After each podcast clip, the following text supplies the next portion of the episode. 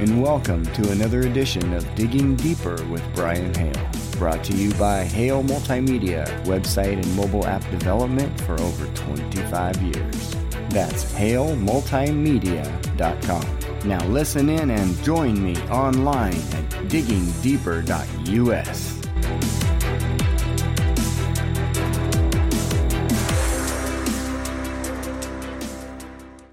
Tonight on The Ugly Truth Human Trafficking Terminology.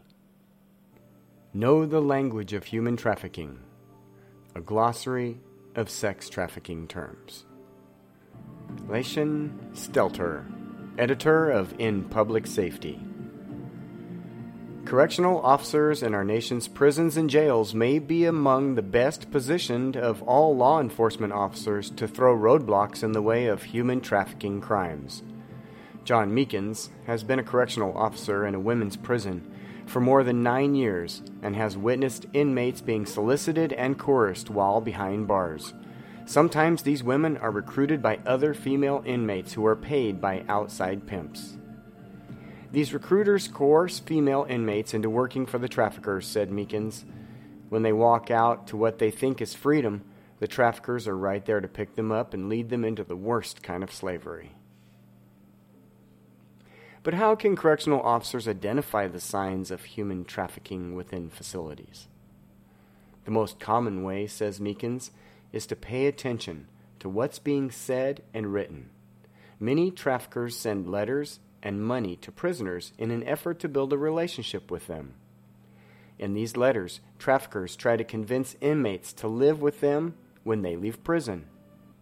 Correctional officers, especially those who screen phone calls and mail, need to be educated and well versed in the language of human trafficking. Here's a glossary of sex trafficking terms and slang phrases commonly used by traffickers. Automatic. A term denoting the victim's automatic routine when her pimp is out of town, in jail, or otherwise not in direct contact with those he is prostituting. Victims are expected to comply with the rules and often do so out of fear of punishment or because they have been psychologically manipulated into a sense of loyalty or love. All money generated on automatic is turned over to the pimp. This money may be used in support of his phone account or to pay his bond if he's in jail. Branding a tattoo or carving on a victim that indicates ownership by a trafficker, pimp, or gang caught a case, a term that refers to when a pimp or victim has been arrested or charged with a crime.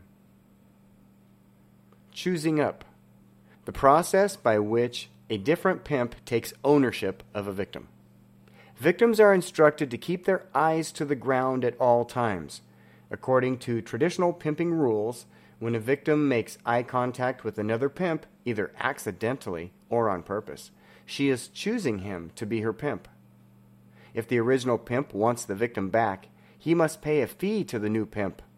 When this occurs, he will force the victim to work harder to replace the money lost in the transaction, also known as reckless eyeballing. Circuit a series of cities among which prostituted people are moved.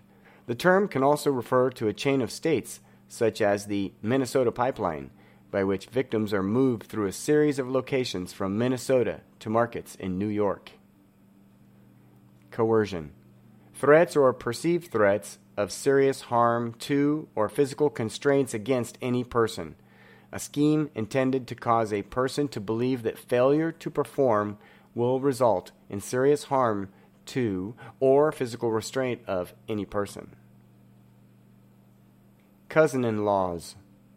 Victims of pimp partners who work together. Daddy the term a pimp will often require his victim to call him. Listen for that. Date. The exchange when prostitution takes place, or the activity of prostitution. A victim is said to be with a date, or dating. Exit free. The money a pimp will demand from a victim who is thinking about trying to leave. It will be an exorbitant sum to discourage her from leaving. Most pimps never let their victims leave freely. Facilitators. It is important to realize that human trafficking operations often intersect or exist alongside legitimate businesses. As a result, certain industries may help to enable, support, or facilitate human trafficking.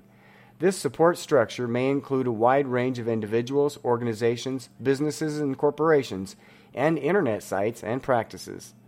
Common facilitators on which traffickers frequently rely include hotels and motels, landlords, labor brokers, taxi and other driving services, airlines, bus and rail companies, advertisers, websites like Craigslist.com and Backpage, phone books, alternative newspapers, banks and other financial service companies, and inmate pen pal services, family or folks. The term used to describe the other individuals under the control of the same pimp. He plays the role of the daddy or father, while the group fulfills the need of the family. Finesse pimp, or Romeo pimp. One who prides himself on controlling others primarily through psychological manipulation. Although he may shower his victims with affection and gifts, especially during the recruitment phase, the threat of violence is always present. A guerrilla pimp. A pimp who controls his victims almost entirely through physical violence and force. Head cut. A victim getting beaten down by their pimp. In pocket. Not paying any other pimp than the one controlled by the victim. Not speaking to any other pimp. Out of pocket.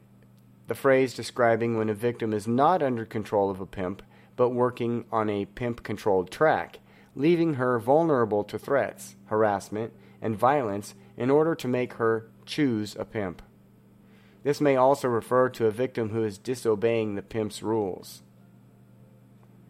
Pimp, a person who controls and financially benefits from the commercial sexual exploitation of another person. The relationship can be abusive and possessive, with the pimp using techniques such as psychological intimidation, manipulation, starvation, rape and or gang rape, beating, confinement, threats of violence toward the victim's family, forced drug use, and the shame from these acts to keep the sexually exploited person under their control.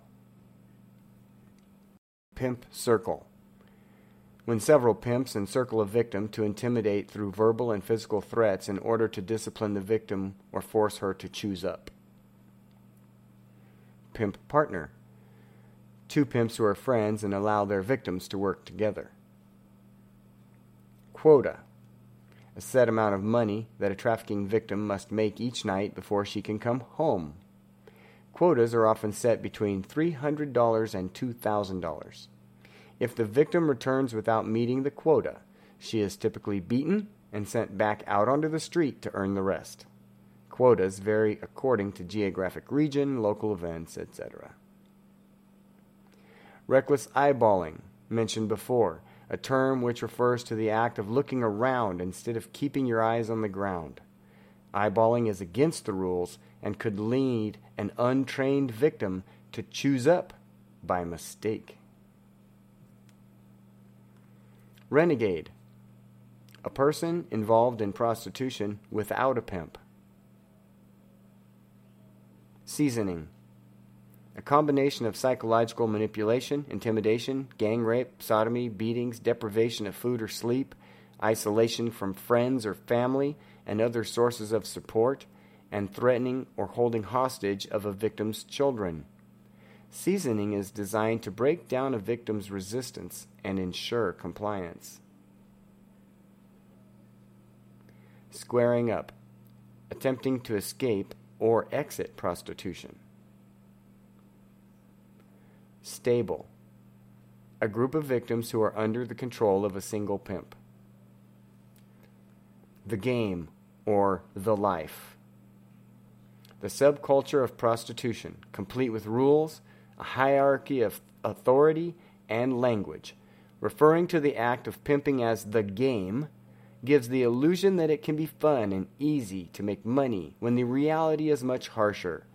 Women and girls will say they've been in the life if they've been involved in prostitution for a while.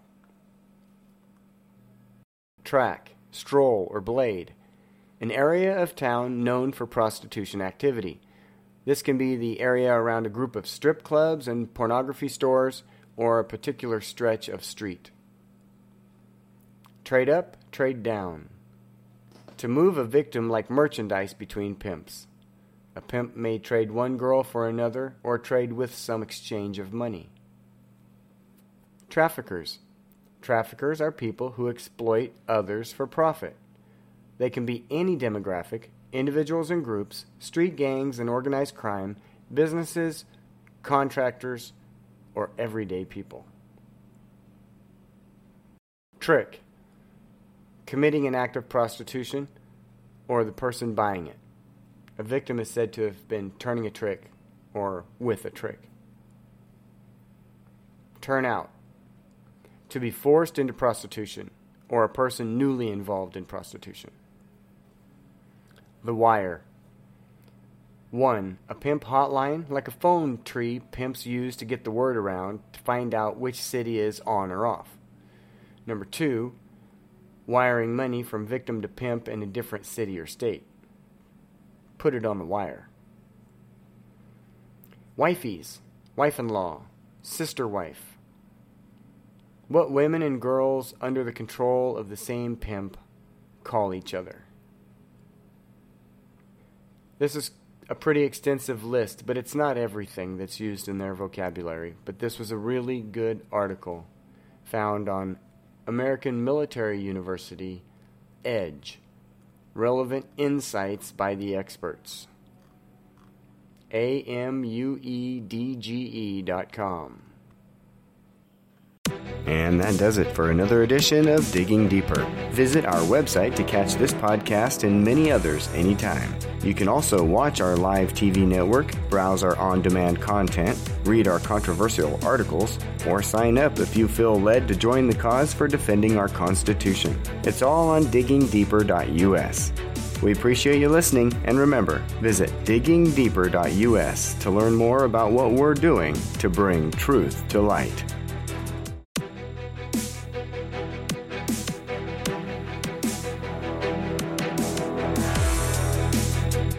Welcome to another edition of Digging Deeper with Brian Hale. Brought to you by Hale Multimedia, website and mobile app development for over 25 years. That's halemultimedia.com. Now listen in and join me online at diggingdeeper.us.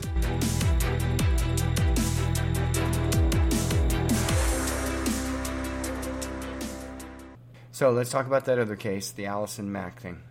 We're going to talk about Allison Mack uh, and something called the Nexium sex cult. Have you ever heard of Nexium? It's actually written in all capital letters. All capital letters here. N X I V M. Looks like some Roman numerals to me. N X I V M. Uh, it's written out there as being spoken as Nexium. So NXIVM is a foundation, a personal development company. In 1998, Keith Raniere and Nancy Salzman founded Nexium, a personal development company offering executive success programs and a range of techniques for self improvement. Raniere claimed that its main emphasis is to have people experience more joy in their lives. During Nexium seminars, students would call Raniere and Salzman Vanguard and Prefect, respectively. The Hollywood Reporter wrote that Raniere adopted the title from the 1981 video game Vanguard, in which the destruction of one's enemies increased one's own power. Within the organization, the reasoning for the titles was that Raniere was the leader of the philosophical movement and Salzman was his first student. By 2003, 3,700 people had taken part in these executive success programs. Reported participants included businesswomen Sheila Johnson, former Surgeon General Antonia Novello, Enron executive Stephen Cooper, Ana Cristina Fox, daughter of former Mexican President Vincent Fox, entrepreneur Richard Branson, businessman Edgar Bronfman Sr., and actresses Linda Evans, Grace Park, and Nicki Clyne.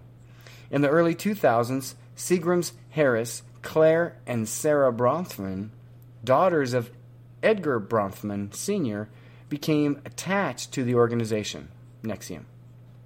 So, what is Nexium? Well, so far it doesn't sound so bad. It wasn't really telling you what it's about, but it's actually an American cult that engaged in sex trafficking, forced labor, and racketeering. Based in Clifton Park, New York, a suburb of Albany, NXIVM purported to be a multi level marketing company that offered personnel and professional development seminars through its executive success programs. However, the company was a recruiting platform for a secret society called DOS, DOS, in which women were branded and forced into sexual slavery. Yes, branded. And let me see if I have that video for you of Allison Mack discussing plans. I think I have that. Allison Mack discussing plans with Keith Raniere. Allison Mack recently, by the way, was just sentenced to prison uh, at the end of last month. So she's uh, was second in charge now to Keith Raniere's organization, NXIVM. So let me just open this up here. I'm going to go ahead and take just a couple of seconds to do something on the Allison Mack thing for you. It was an exchange between her and Raniere about some disgusting things that they wanted to do. January 9th, 6:59 a.m. talking about branding on a wall. So, uh, I think doing the actual brand in an orderly fashion, Mhm. each of the seven strokes having a certain ritualization, maybe each of the strokes um,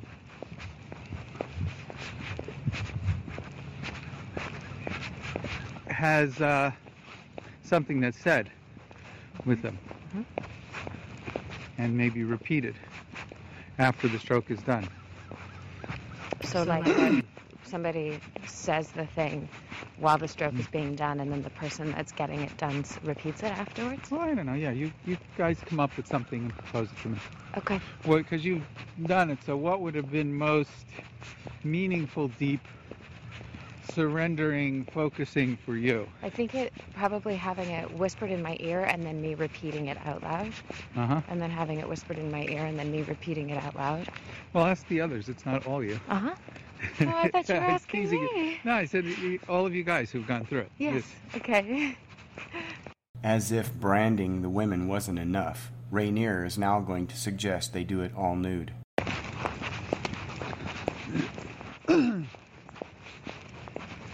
The other thing is, you guys did it and you weren't completely nude because you had a outsider and a guy doing it. Whoever, do you think the person who's being branded should be completely nude and sort of held to the table like a sort of almost like a sacrifice? I don't know if that that's a feeling of submission, you know. Mm-hmm. So.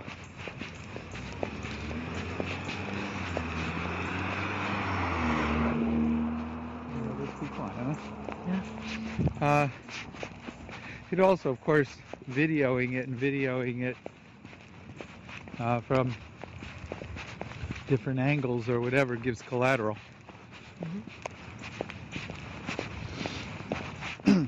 so, so probably should be a more vulnerable position type of a thing. Back, legs slightly for legs spread straight, like being feet being held to the side of the table, hands probably above the head being held, almost like tied down, like a sacrificial, whatever.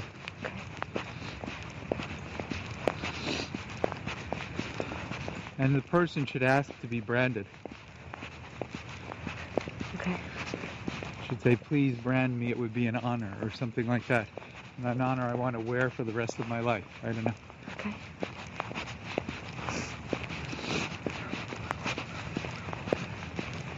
And they should probably say that before they're held down. So it doesn't seem like they're being coerced. Okay.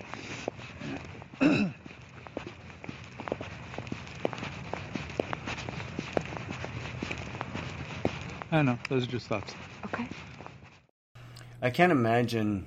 I just can't imagine evil being that real. But that was a discussion between Keith Raniere and Allison Mack. Yeah. So Allison Mack got three years in prison for her role in this sex cult and sex labor trafficking scheme. But she only got three years, okay? But Mr. Raniere, 120 years. So if you think that these people aren't getting arrested, they are. And we told you that last week, and we're going to keep presenting these to you week after week, these disgusting pigs. Like the fact, like the fact that a judge this past week recently ordered Ghislaine Maxwell, Jeffrey Epstein's number two, the judge ordered Ghislaine Maxwell to turn over all evidence that she had on the Clintons. Now, why would you turn over evidence on someone unless you had evidence on someone? Oh, why would she have evidence on the Clintons? Well, you know, it starts at the top, and the Clintons are even more disgusting than the rest. So let us leave this segment where it is tonight. This was the ugly truth, and we're sorry that we had to present it to you. It's the ugly truth. It's hard to listen to, but you've got to do it if you want to make a difference. And that does it for another edition of Digging Deeper. Visit our website to catch this podcast and many others anytime. You can also watch our live TV network, browse our on demand content, read our controversial articles, or sign up if you feel led to join the cause for defending our Constitution. It's all on diggingdeeper.us.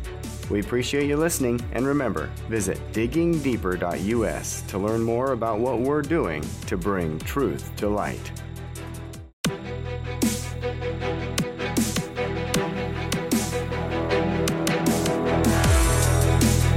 And welcome to another edition of Digging Deeper with Brian Hale. Brought to you by Hale Multimedia, website and mobile app development for over 25 years. That's halemultimedia.com. Now listen in and join me online at diggingdeeper.us.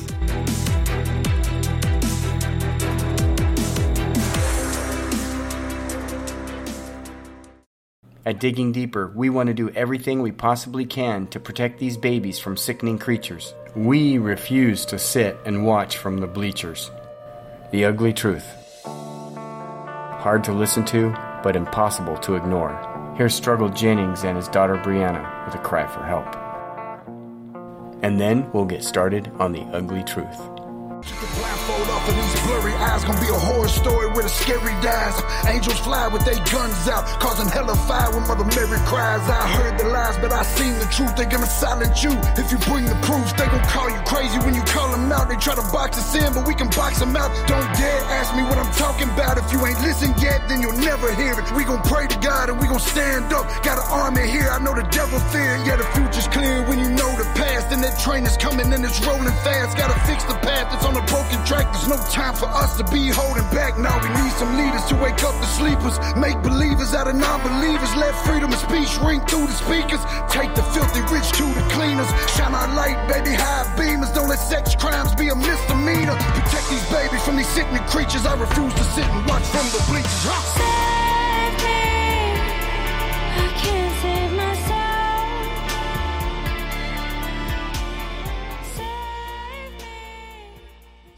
Tonight on The Ugly Truth, we are going to take a look at a whistleblower who is well known and very successful.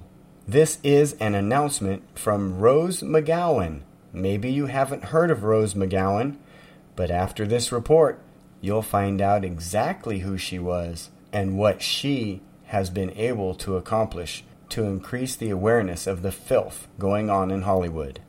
I'll read through an article and then we'll listen in on Tucker's report. But first, we'll listen in to a three minute report from People magazine. Hey, it was stunning. It's truly the first time the public got to hear Britney Spears speak in over a decade. I'm joined now by People's digital music writer, Tomas Mier. Tomas, good to see you. Outside, of course, the court, we saw Britney supporters rallying around her. what was the mood inside the court where you were? It was full with uh, journalists just taking notes with everything Britney was saying. But there was actually a few fans that were able to trickle in. So they were crying. They were in tears inside of the courtroom listening to Britney finally speak up for the first time about what she's been going through over the last 13 years. Britney actually called into that court hearing. She addressed the court for 23 minutes by phone. Tell me about the emotion in her voice. How did she sound to you? I would say passionate. The judge had to ask her to slow down a few times because she was just speaking so fast. But she was very emotional and I think composed as well. What surprised you the most about Britney's testimony? What was most surprising was hearing from Britney. We hadn't heard from Britney directly in so long, and this was the first time we got a taste of who she actually is, what she's going through, and the emotions that she's really feeling. Britney's regularly been sharing these sort of bubbly videos on social media, her dancing. She's been telling the world that she's happy and that she's okay. I'm totally fine. I'm extremely happy. But what did she reveal in court this time? She literally says, I've lied and told the world that I'm okay and I'm happy. It's all a lie. I've been in denial. I'm traumatized. Um, she explained that she can't do things without asking for permission. She's not able to uh, paint or do cosmetic changes to her kitchen or go on a date with her boyfriend um, if he's driving. Turns out she was even taking more medication than we ever knew. She mentioned that she was put on lithium after she was out of rehab. She didn't go into the details on what exactly she's taking. I'm gonna be in Vegas for two Britney compared her work schedule to sex trafficking. What exactly did she say and mean by that? Well, yeah, it's undeniable that Britney is one of the top performers, and she explained that she's working seven days a week, hours on end, and that she doesn't get a break. And to that point, you know, a lot of singers, you hear about them canceling concerts when they get sick or something. Britney says she's actually forced to perform, even specifically while she was sick. There's this video circulating where she says on stage, have a 102 degree fever. I'm about to pass out. I'm sick. So I have actually 102 fever right now. She addressed that in court, saying she had no choice but to like do the concert uh, because that's what the conservators were telling her to do. Britney has two sons with her ex Kevin Federline. I was shocked to learn that the conservatorship has prevented her from getting married and having more children. She said, I have an IUD and I would like to get it removed, but I can't uh, due to the conservatorship. And it's not exactly, I'm not exactly sure how those details play out um, with the conservatorship, but she was explaining that that's something that she's really wanted to have more kids with her boyfriend, Sam. Britney's parents appeared in court virtually, and a statement was read on her father's behalf. Jamie is sorry to see his daughter in so much pain. He loves his daughter and misses her very much. All right, we are going to go ahead and look at that article now. And this is something that Andy put together. Again, thank you, Andy, for all the research and putting together the articles. The article I uh, started and then she completed it, and it's The Ugly Truth of Hollywood. You can find this in our articles section under Digging Deeper. So, Digging Deeper, go over to articles, and then you'll see The Ugly Truth of Hollywood. You had it posted live, right? Yes, Yeah.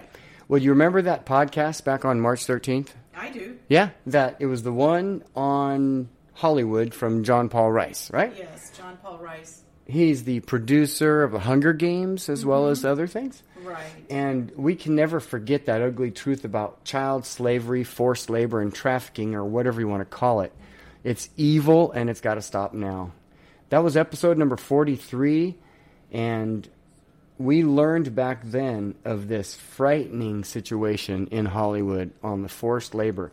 Coincidentally, John Paul Rice mentioned Britney Spears as a prime example mm-hmm. of forced labor, and this was episode 043. We're now on episode 143 or something like that. Yeah. This was a long time ago. Already. So now we're going to read a little bit into exactly what's going on here. You heard the People report just moments ago. Right. Andy, you put this together. Can you go ahead and read that? Britney Spears spoke out against the conservatorship that ruled her life for more than a decade. But overnight, a judge denied her request to stop her father's involvement. This was just recently. This was a couple days ago. Oh, This they is your denied update. it. Mhm. Oh, they di- oh. NBC national correspondent Miguel Almaguer reported for today. Um, but during her testimony, she said, I just want my life back. It's been 13 years, and I think it's enough. In her closing remarks, she said, I feel ganged up on, bullied, left out and alone. I'm tired of feeling alone. I deserve to have the same rights as anybody does, but ha- by having a child, a family, any of those things, and more so. Oh wow! So they they've even ruled her life to the point where she, have cannot have children. They put an IUD in her. Yeah, yeah, and she's not allowed to remove it. So the ugly, nasty Harvey. You've heard me talk about W before. Yeah. Harvey Weinstein was once at the top of Hollywood. He's helped helped so many people with their career, right? Yeah. Well, as accusations of his sexual predation come to light, it didn't just trigger his downfall, it ushered in a tidal wave of exposure of sexual impropriety in the film industry.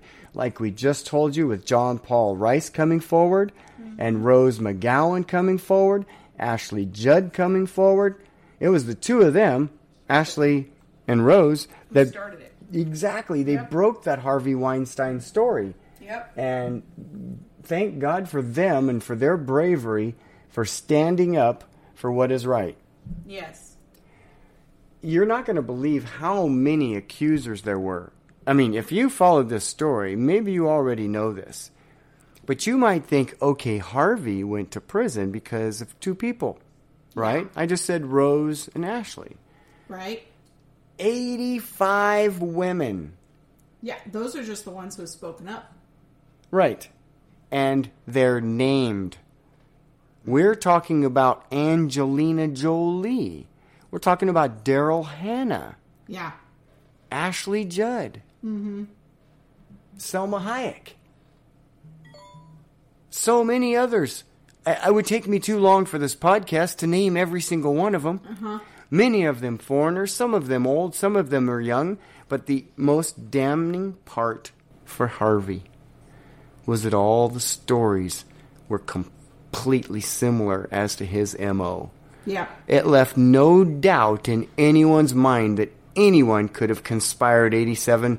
There were actually as many as 80, 85 named, but there were others that just a handful more that didn't leave their name but had other very, Mhm. very harsh stories.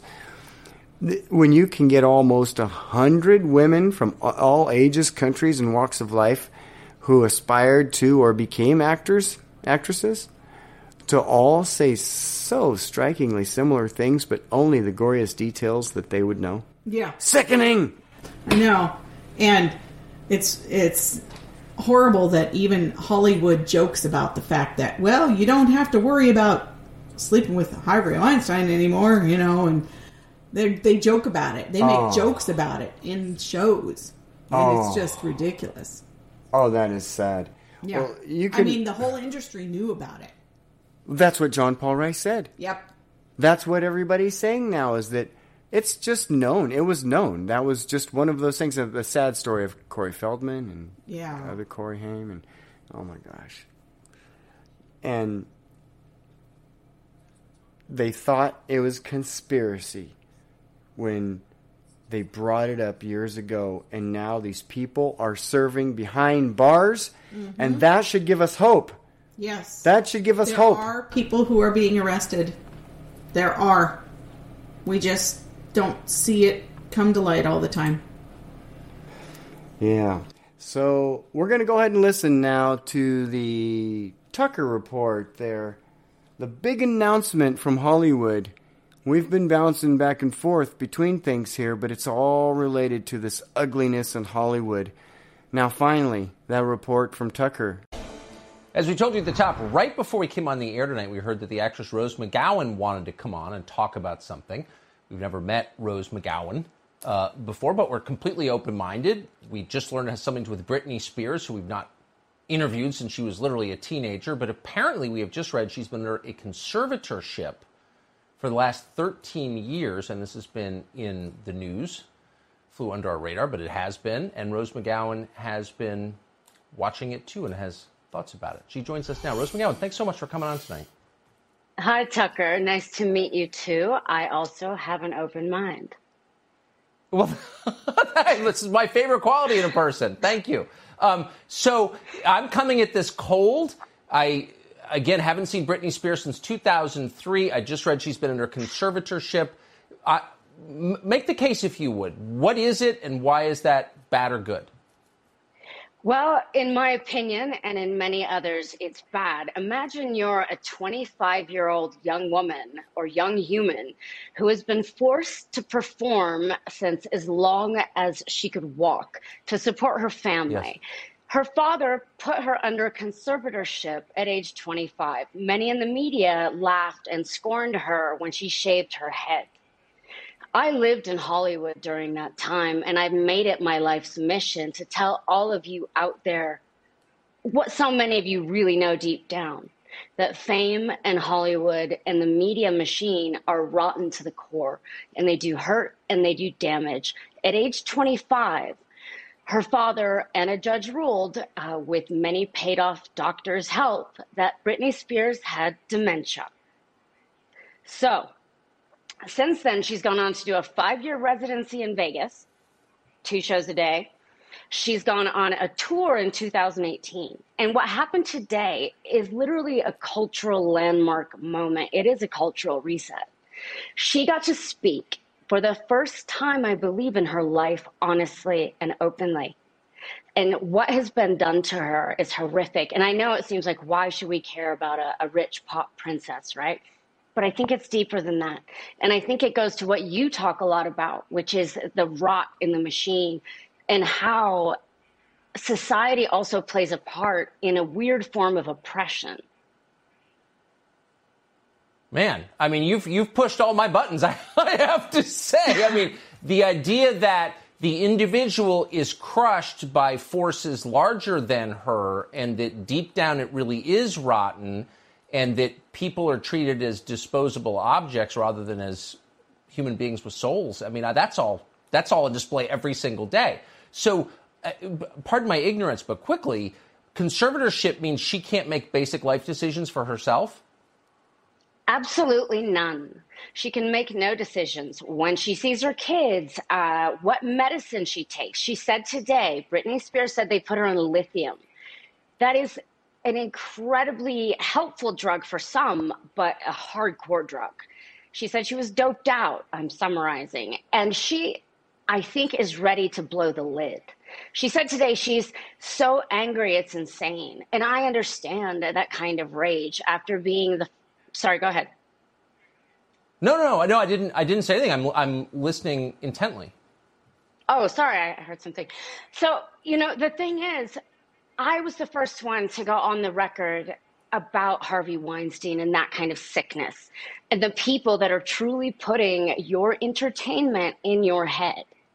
And while we've all been entertained by Britney Spears, she's been being tortured. And I know it, it, it seems like one person, but they've done this to women and humans and whistleblowers and people they don't like. And, and really, like you said, Tucker, the people, the monsters in power that control the puppet, not just her, but like the message it sends to every girl or every boy out there that you are disposable and the elite can own you.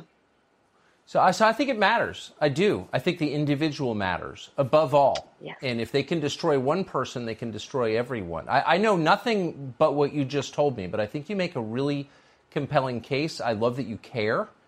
And I'm really glad that you came on tonight. Rose McGowan, thank you very much. I'm honored. Thank you, Tucker. Yeah, that was Tucker with Rose McGowan, and it was unbelievable. She was the first one to come forward with Harvey Weinstein, and she mm-hmm. lived in Hollywood, so she must be know know how to say it right. So Harvey. Weinstein, even though it's fine. But anyway, Harvey Weinstein and his sickness, she called it. So bless her heart and please protect her, Lord. Right. Rose McGowan, please protect her. Yes. And uh, you found out some more things about Britney. Well, I was just trying to find out where this whole fiasco started because he didn't have conservatorship when she was a kid. He, she was, he was her legal guardian, obviously. But you know, once once you're 21, you're an adult, and so she was an adult for four or five years, right? Without right. him under her, without her being under his thumb. Okay. okay. Hollywood, Hollywood had her. Yeah, they still had her. Hollywood had her, but he wasn't in total control of her life. Right. So Hollywood completely abused her and used her, and then she started became an adult and started Mhm. making decisions on her own. And she actually got married and had two beautiful boys. With uh, who was it? Kevin Federline? Right. Yeah. So um, she began behaving erratically after her 2007 divorce. Yeah, She well. lost custody of her two children. Hmm, I think I would go a little crazy myself if that happened. Well, I did. Yeah. Yeah. So um, there were some public incidents that people started questioning her mental welfare, and uh, she shaved her head. Oh, That was in defiance. that's a defiant thing, right? They didn't. She was like, "I'm done being the pretty girl," right? Right. And but she hit a photographer's car with an umbrella. Hark! Oh, prison term for life for that. Oh my gosh. Yeah. Oh my An gosh! umbrella. I wonder if it actually caused damage. Well, reminds me of a golf club to a window. She was admitted to the hospital twice under temporary psych- psychiatric assessment Mm-hmm. after an incident in which she allegedly refused to surrender her sons in a standoff involving police. hmm Right. It was all about her boys. No, who who That's gets up? started. Who gets upset when they take your kids away? Nobody does that. Okay. Yeah. So you try to take my kids away. Uh, if a policeman comes up and tries to take my kids away, you darn right I'm going to have a standoff with them. I'm going to tell them they're not going to take my kids away. That's what she did. And a psychiatrist wrote a note and said she's crazy. Sound familiar? Yes, it does. It's crazy. No, I know so many people like this, and, and oh, and you know who I'm talking about. People in Scottsbluff. Yeah. Mm. And then and then she checked herself in in 2019 because of emotional emotional distress from her father. Yeah, no duh. So You mean her was- master? Her master, yeah. So she went ahead. She canceled her Las Vegas tour in 2019 and said, "I need to check myself into a mental hospital because I can't do this anymore." It was her only way out. It was her only way out. You Yeah. see how the media turns things? Yeah. Now we learn the truth 20 years later. Whatever it was. Almost. Darn near 13 years later. Yeah. So her father ha- ha- keeps makes her um, keep the IUD in because he doesn't want her getting pregnant. He doesn't want her to get married again because you know then his cash cow is no longer able to perform because you know she's pregnant. We saw her on stage in practically a bikini Mhm. during the People magazine report, even though you didn't see it on the air here. But uh, you can watch that video, the People report on Britney, Mhm. and you will see she was telling the crowd, and I've got a 102 degree fever, and they're making me do this out here. There's a grown woman in a in, a, in an 18 year old kid suit. I'm talking to was a bikini. It's sick. It's sick. Okay, it's sick. She's standing up there, not belonging. Bless your heart, Britney, but not belonging in a suit like that, and being forced to do that. That is sick. Yeah. She didn't want to do that. She's a mother of two. What mother of two wants to get up there and? Well, there are some. No, I know there No, are some, yeah, but, but not mean- not her. And and nobody should be forced to. Nobody should want to be made to. Is what you mean. You Right. cannot be forced to do something against your will in this country. And this conservator stuff is baloney crap in my mind. Okay, you know I know our listeners out there. We've got a wide variety of you, a wide variety. We have a lot of churchgoers, God believers, and we're with you, of course, because our next segment is our faith, and our light will shine through. And it's Yeah. ugly for a reason. Oh yeah, and you know after her major testimony, before the judge said no, right? Right. The her her father's lawyer said he's sorry to see his daughter suffering and in so much pain. Bunch of fake woke. I know.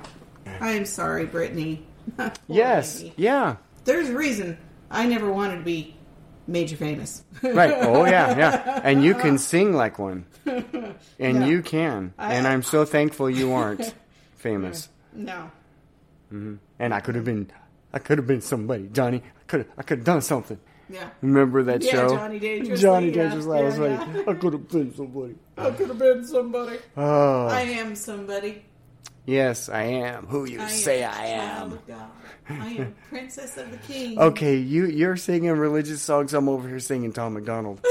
I am who you say I am, cause I am who you say I am. Okay, all right, we get radical here. We're having a little fun on the ugly truth because we're gonna have fun in a different way on our next segment, which Right. let's check our time. Oh, right, we're at 1029 Central Time. A lot of rhyme. Hmm. I think you're learning. I think it's time to end this segment pretty soon. What do you think? Do you have anything else to close out, sweetie? No. Nope, that was it on the Britney it. News. That's on the Britney News. Good job on those articles. You can find out more at diggingdeeper.us or diggingdeeper.net directly for the articles, but we have the articles listed right on the homepage there at diggingdeeper.us. It all starts there. You can listen, contribute, become a paid researcher, advertise, become a sponsor, be a Patreon, all those kind of things. You can do all that on diggingdeeper.us. And we love you all, and we're sorry for the ugly truth, but we have to bring some light to the darkness. And that does it for another edition of Digging Deeper. Visit our website to catch this podcast and many others anytime. You can also watch our live TV network, browse our on demand content, read our controversial articles, or sign up if you feel led to join the cause for defending our Constitution. It's all on diggingdeeper.us. We appreciate you listening, and remember, visit diggingdeeper.us to learn more about what we're doing to bring truth to light.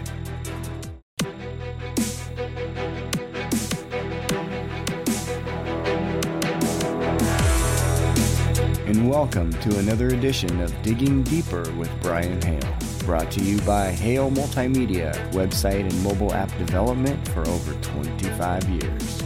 That's halemultimedia.com. Now listen in and join me online at diggingdeeper.us.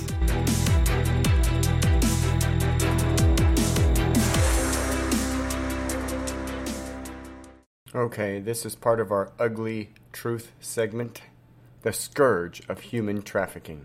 First, let's define it. We found a website that gave us a good definition. What was that, Andy? So, this website, Safe Horizon, defines human trafficking as the practice of exploiting adults and children for use as commodities or objects in conditions of sexual and labor servitude. Also known as modern slavery, human trafficking is the illegal trade in human beings through recruitment or abduction by means of force, fraud, or coercion for the purposes of forced labor, debt bondage, or sexual exploitation.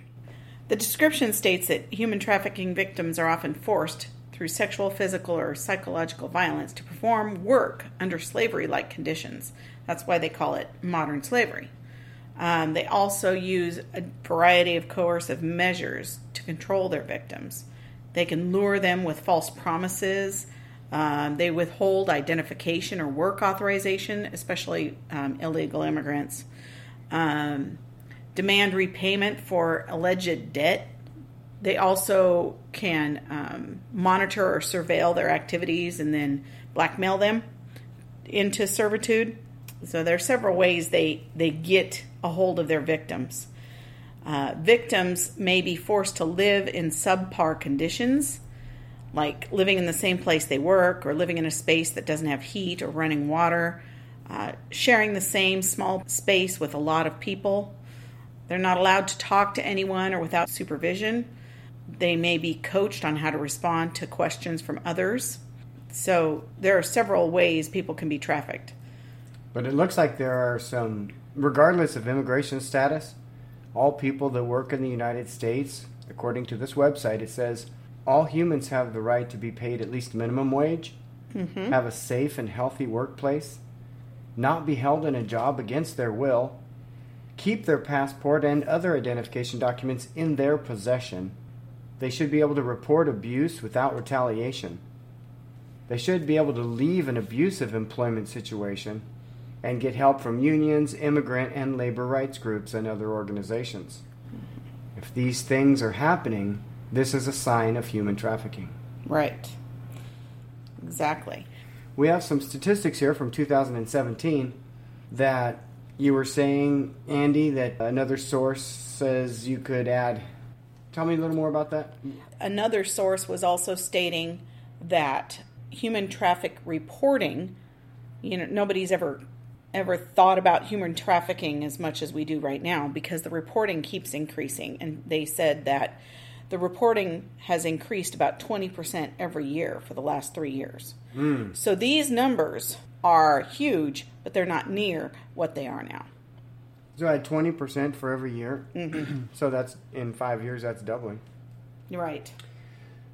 So 2017 statistics say that 25 million people are the victims of forced labor. 16 million people are trafficked for forced labor in private companies. 4.8 million people are trafficked for forced sexual exploitation, and another 4.1 million people are trafficked for forced labor in state imposed labor facilities. It is estimated that 20.9 million people are trafficked worldwide. Again, these are 2017 statistics, anywhere ranging, as you can see, from a few million up to 25 million people at any given time. Women and girls are disproportionately affected by human trafficking, accounting for 71% of all victims. And again, I think that's because in 2017, people weren't looking at guys. Correct. We now know that men are just as vulnerable to being trafficked as women are. They're disappearing everywhere. In fact, Mhm. a friend of ours has really focused her attention, and Valerie has done a fantastic job of trying to uh, bring awareness to the missing men that are just mysteriously vanishing all over the United States and the world. Healthy, strong young men who have no intention of leaving their situations, just vanishing. Yeah. So obviously, the 71% of all victims are women and girls has decreased because of the awareness that anybody can be trafficked. Right, because these are 2017 statistics, which technically takes us back four years. Mm-hmm. But what we're going to focus on in this special report is the backyard phenomenon. You may have heard of NIMBY, N I M B Y. People say, oh, sure, that happens, but not in my backyard. Got it.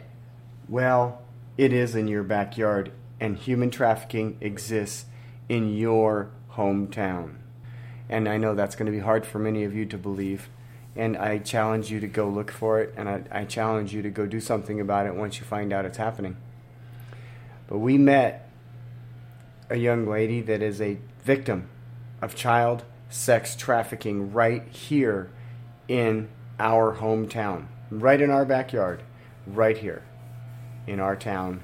And we had a chance to talk with her at length, face to face. And this young lady is willing to speak out and tell her story. And we're going to help her. So in the future, you will hear from our human trafficking victim. Meanwhile, we want to bring you a special report from The Megyn Kelly Show. Let's listen in. We begin with the story of a mother's promise to seek justice for her daughter. That promise led them on an eight year journey that ended this month at the White House. When Nicole's daughter, who we are calling JS, ran away, upset over a bad grade, the teenager was lured into a nightmare situation. At just 15 years old, she says she was sold, sold, it's happening in America, to hundreds of men for sex. Mostly on the website backpage.com. At the family's request, we are not giving their full names in order to try to protect their identities. But watch, watch this. Some of my favorite hobbies are collecting porcelain dolls and um, playing soccer, of course. JS grew up in a typical middle class home with a great family. I was a, a happy kid. I did sports, played musical instruments, violin, piano. I was really kind of like the jack of all trades, wanted to do everything. I was really happy. At 15 years old, she started to fall behind in one of her classes. Scared to show her parents her report card, she made a plan. I ran away, got on a city bus, never done that. Didn't even know how city buses worked. I was like, everything's fine. She made her way to a homeless shelter where she met a young woman who promised to help take care of her. The two went to a party where she was raped. Before that party, she was a virgin. I wanted to keep my innocence for like a, a special person, and like I, I wasn't able to. She then met Baruti Hobson, who invited her to stay with him. Within days, the 15 year old was having sex with Hobson and started working for him as a prostitute. Hobson took provocative photos and posted them to sites like Backpage.com. He really capitalized on the fact that my parents would be highly disappointed and not love me anymore. I'm dirty. He was very convincing in all of that. While working for Hobson, she was arrested in a sting operation where JS told the police officer that she was 18 years old and they let her go. But before she left, an officer took a photo of her. Later, as her parents kept pushing, investigators were able to use that photo to track her down to a posting on Backpage.com and planned a rescue operation to save the 15 year old JS. To see her come home and have that light gone out of her eyes was um, was painful. I didn't think it would ever return. She told investigators that she was sold up to 15 times a day. She had long, beautiful brown hair. She had that sparkle in her eye. And I picked her up, and her hair was very short and choppy, and her nails were done, and she she just didn't even look like herself. I didn't even. I'm looking around this parking lot for my child, and um, didn't realize that the child in the back of the police car was was my child.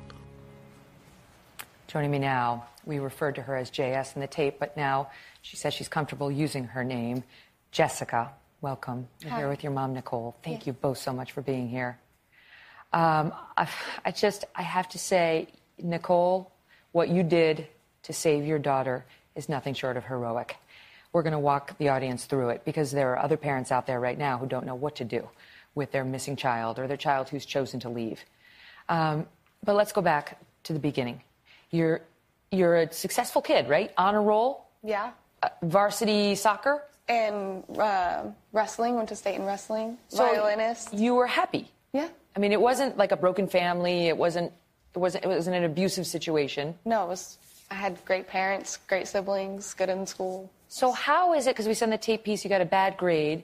Your one sibling went to college or left left home. What was it? What was the trigger that made you run away? Um, bullies in school. Uh, girls didn't understand why a girl would want to wrestle, uh, and I, I, I didn't want to disappoint my parents, and so I figured just leaving would totally, you know, they can't be disappointed if I'm not there. So that was. You got on a bus. Yep. And wound up in downtown Seattle. Seattle. No, nowhere, not knowing anything. Nothing. I didn't even know north. Like I didn't know any directions, anything. We talk in the piece about the fact that you were you were raped, and that changed everything for you. You you weren't you didn't see yourself the same No. again after that. No. Because after that, you came back. You were returned home for about uh, 10 days. For ten days. Yeah. And you left again.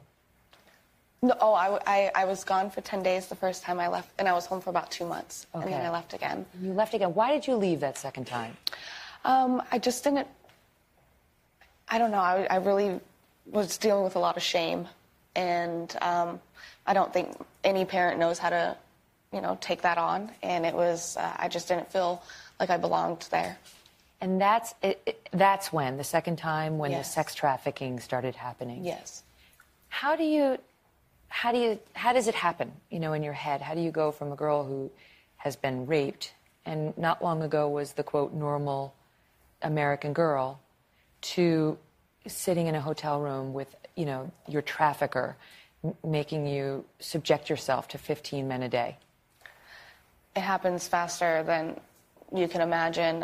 It's just so much manipulation, and at one point you start believing that this is, you know, what you're meant to do, and that it's it's not necessarily a bad thing, and then you just shut down mentally and emotionally, and you just kind of go through the motions, and you don't you don't really think about anything else, just trying to survive. And How long was the period that you were doing that? 108 days. 108 days.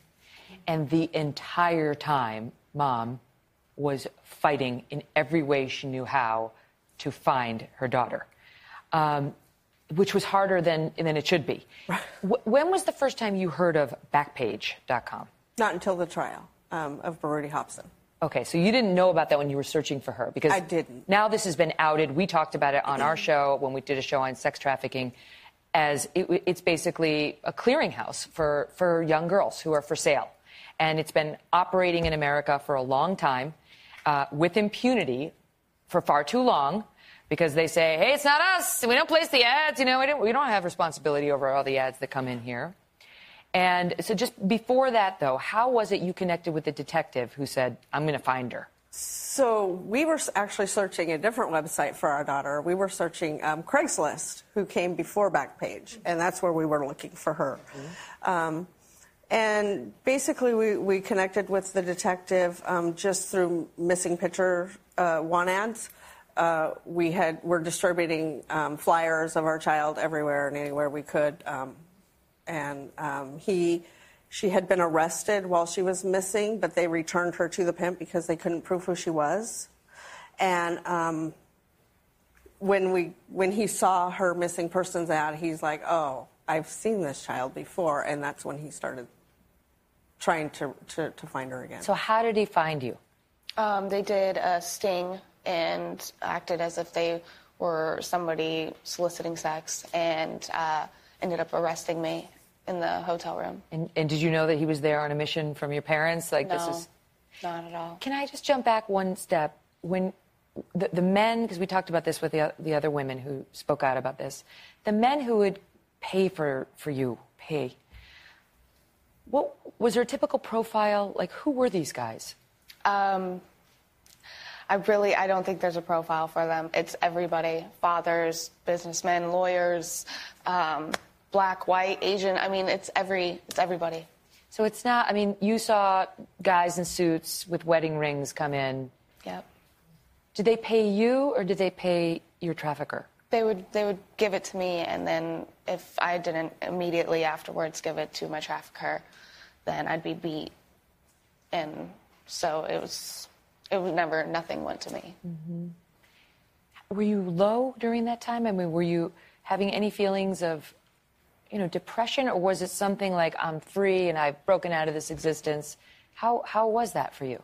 Um, I was definitely a, a low point in my life. I I was ashamed of myself, and I didn't think that my parents would ever want me back. And I just had accepted this lifestyle and um, figured I would die doing it. And we're back now with Jessica and her mom, Nicole. We have been hearing about how Nicole launched an eight year legal and legislative battle to get justice for her daughter after Jessica was sold for sex on Backpage.com. Also with us now, Mary Mazzio, director of the documentary I Am Jane Doe, which chronicled the legal battles against Backpage.com, including Jessica's story. Welcome, Mary. Thank you so much. Um, so the detective saves you. Do you still talk to him? Uh, yes, actually. Yeah. Is it true you keep in touch every year? Yeah, he calls me on my birthday, and he's actually the godfather of my oldest child. I love that. I love that because he, he, easily could have returned you back home and never spoken to you again. Yeah, um, it's, it's, things like that that really make everything so much better. Yeah, Just, restore yeah. your faith in yeah. humanity. Not all men are or, meeting up in hotel rooms exactly. and taking advantage of 15 year old girls. Some men rescue them. Yes, and, and stay in their lives forevermore. Nicole, um, you, one after the other, went after everyone. Right. So we started with the sex trafficker, yes. um, Bar- Baruti Baruti Hop. Okay, and what happened to Baruti? Um, he was sentenced to 26 and a half years. Okay, that's number one. Then you decided to go after one of one of the Johns. So we had completed that um, battle with Baruti Hobson, and um, Detective Geyer came to us and needed to re-interview Jessica. Um, he had found her picture on a computer of a purchaser or John, and um, this guy was posing as a police officer and um, handcuffing and, and, doing just extraordinary things to his victims. Um, he got 14 years. He got 14. She wasn't done yet. So now she decides she's going to go after Backpage.com, which no one has been able to bring down, notwithstanding the fact that it's been out there doing this for a long time. And they rely on the First Amendment, saying it's First Amendment. We don't, you know, like they, whatever. You can't shut us down because of the First Amendment. And this is Nicole winds up not only suing Backpage in a civil action, um, but pushing to get the law changed in several states, and pushing for national legislation that would shut down Backpage and protect women everywhere. In her testimony before Congress, Nicole testified. This is a middle class woman just fighting, fighting the good fight. She, she testifies as follows That claim to be protecting First Amendment rights while at the same time allowing my little girl to be sold on a website as a weekend special is wrong. And she won that fight too. So, Mary, can you explain how? So, the, the, what tell tell the audience what has just happened to Backpage? So we created a film. We had a congressional briefing, and members of Congress said we need to respond to what these plaintiffs um, there's been egregious wrong here. We really need to step forward. Mm-hmm. And so that's what happened. And last year, there was legislation that was filed both in the House and the Senate. And um, Google funded groups were the primary opponent. Google funded groups had rushed to the aid of Backpage in uh, Jess's case Citing and other cases around the country that other children were filing. In Boston, there were children that filed suit, and the court dismissed that case saying, even if Backpage had engaged, if you will, as a co conspirator in the crime, because of an outdated internet law, we have to dismiss the case. Go to Congress. That's exactly what they've done. And in spite of all odds, um, that legislation was signed by the president just two weeks ago. And Nicole and Jessica stood next to President Trump as he signed that bill into law. And you remember this because President Trump gets credit for doing nothing. this was a good thing to do. deal. It was. I have to say, um, uh, I'm a I'm a lefty, and so I don't really agree with many of the president's policies. I will say when he when we were in there in the Oval Office, he was compassionate. He was kind to Nicole and Jessica and all of the other survivors there. He kept rubbing the back of one of the mothers, and I thought, this is. Ex- Would you stop? Okay. Stop that. Not like that. I'll say that he was very sympathetic because her child will never come home. Yes. Yes, he was. It was a rub of sympathy. Yeah. Yeah, We'll it was a kind gesture. Yep. Um, But the and- kindest gesture of all was his signature on that. bill. Absolutely. It should have been done long ago. So it's not over. It's not over because the next step they believe is is foreign agents are going to try to open up their own back pages here in our country to try to avoid our laws. This fight is ongoing. And we have to stay on top of it. We, I hope you're. I hope you're not giving up now. That, like, I hope you're not done. We are in the midst of the criminal investigation against um, the owners of Backpage. Right. The owners of Backpage uh, have been have been charged. Yes, there was. Um, There's seven week- Backpage uh, Exactly, creators nine. and and uh, employees who have been nine now who have no, been charged. 90, they're held on 93 counts. Yeah, yeah, yeah. and an indictment seven, seven who have been charged uh, with facilitating prostitution and other related crimes. They they have yet to have their day in court. Um, but the founder is it the founder or the Yeah, CEO? Carl, Carl, Carl Ferrer, Ferrer. the CEO, just pled guilty. Um, and so that is going to give the government a lot more information and evidence He's about turned. what was happening behind the scenes. He's turned because he knew. He knew. All right, I have to get to this because Google has given us a statement saying we have long contributed to many independent organizations because of their advocacy on a wide range of internet issues, including privacy, surveillance reform, and the open internet. We don't agree with every group 100% of the time, but they are independent and autonomous organizations. I am- Really? really? I'm going to have Okay, to. sorry, I don't want to go off on a rant, but one of the primary opponents to this legislation has been Google and Google funded groups, and we were bumping into them up and down the hill. Um, and so that was extraordinary for a company whose motto is don't be evil to be actively funding groups that were supporting Backpage and filing huge briefs in the cases against the children and against the, the plaintiffs. For them, it's a First Amendment issue, but there, there's a real question about whether the First Amendment, how far does it go in protecting in the technology and the internet age a group like this that is facilitating repeated crimes against our youngest and most innocent. We did reach out to those Backpage defendants. We only heard from one, Andrew Padilla, who maintains his innocence and says there are First Amendment free speech issues here that he'll argue in court. We want to tell you that if you or someone you know may be the victim of sex trafficking, call, call the National Human Trafficking Hotline at 1 888 373 7888.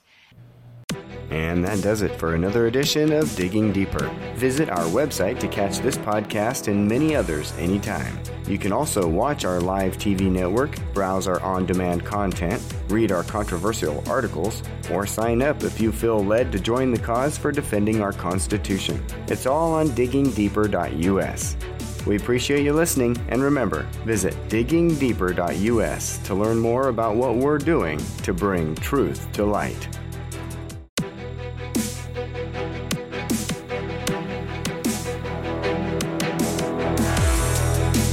And welcome to another edition of Digging Deeper with Brian Hale. Brought to you by Hale Multimedia, website and mobile app development for over 25 years. That's halemultimedia.com. Now listen in and join me online at diggingdeeper.us.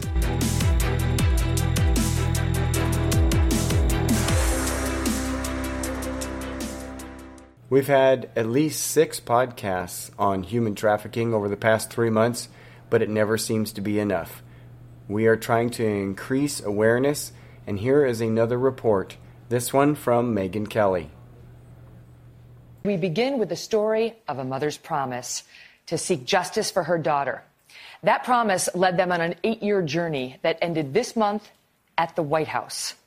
When Nicole's daughter, who we are calling JS, ran away, upset over a bad grade, the teenager was lured into a nightmare situation. At just 15 years old, she says she was sold, sold, it's happening in America, to hundreds of men for sex mostly on the website backpage.com. At the family's request, we are not giving their full names in order to try to protect their identities. But watch, watch this. Some of my favorite hobbies are collecting porcelain dolls and um, playing soccer, of course. JS grew up in a typical middle class home with a great family. I was a, a, happy kid. I did sports, played musical instruments, violin, piano. I was really kind of like the jack of all trades, wanted to do everything. I was really happy. At 15 years old, she started to fall behind in one of her classes. Scared to show her parents her report card, she made a plan. I ran away, got on a city bus, never done that. Didn't even know how city buses worked. I was like, everything's fine. She made her way to a homeless shelter where she met a young woman who promised to help take care of her. The two went to a party where she was raped. Before that party, she was a virgin. I wanted to keep my innocence for like a, a, special person and like I, I wasn't able to. She then met Baruti Hobson, who invited her to stay with him. Within days, the 15 year old was having sex with Hobson and started working for him as a prostitute. Hobson took provocative photos and posted them to sites like Backpage.com. He really capitalized on the fact that my parents would be highly disappointed and not love me anymore. I'm dirty. He was very convincing in all of that. While working for Hobson, she was arrested in a sting operation where JS told the police officer that she was 18 years old and they let her go. But before she left, an officer took a photo of her. Later, as her parents kept pushing, investigators were able to use that photo to track her down to a posting on Backpage.com and planned a rescue operation to save the 15 year old JS. To see her come home and have that light gone out of her eyes was um, was painful. I didn't think it would ever return. She told investigators that she was sold up to 15 times a day. She had long, beautiful brown hair. She had that sparkle in her eye. And I picked her up, and her hair was very short and choppy, and her nails were done, and she she just didn't even look like herself. I didn't even. I'm looking around this parking lot for my child, and um, didn't realize that the child in the back of the police car was was my child. Joining me now, we referred to her as JS in the tape, but now she says she's comfortable using her name. Jessica, welcome. You're here with your mom, Nicole. Thank you both so much for being here. Um, I, I just, I have to say, Nicole, what you did to save your daughter is nothing short of heroic. We're going to walk the audience through it because there are other parents out there right now who don't know what to do with their missing child or their child who's chosen to leave. Um, but let's go back to the beginning. You're, you're a successful kid, right? Honor roll, Yeah. uh, varsity soccer. And uh, wrestling, went to state in wrestling. So Violinist. You were happy. Yeah. I mean, it wasn't like a broken family. It wasn't. It wasn't. It wasn't an abusive situation. No, it was. I had great parents, great siblings, good in school. So how is it? Because we send the tape piece. You got a bad grade. Your one sibling went to college or left left home. What was it? What was the trigger that made you run away? Um, bullies in school. Uh, girls didn't understand why a girl would want to wrestle, uh, and I, I, I didn't want to disappoint my parents, and so I figured just leaving would totally, you know, they can't be disappointed if I'm not there. So that was. You got on a bus. Yep. And wound up in downtown Seattle. Seattle. No, nowhere, not knowing anything. Nothing. I didn't even know north. Like I didn't know any directions, anything. We talk in the piece about the fact that you were you were raped, and that changed everything for you. You you weren't you didn't see yourself the same No. again after that. No. Because after that, you came back. You were returned home for about uh, 10 days. For ten days. Yeah. And you left again. No, oh, I I was gone for 10 days the first time I left, and I was home for about two months. And then I left again. You left again. Why did you leave that second time? Um, I just didn't, I don't know, I, I really was dealing with a lot of shame. And um, I don't think any parent knows how to, you know, take that on. And it was, uh, I just didn't feel like I belonged there. And that's it, it- that's when the second time when Yes. the sex trafficking started happening. Yes. How do you how do you how does it happen, you know, in your head? How do you go from a girl who has been raped and not long ago was the quote normal American girl to sitting in a hotel room with, you know, your trafficker m- making you subject yourself to 15 men a day? It happens faster than you can imagine.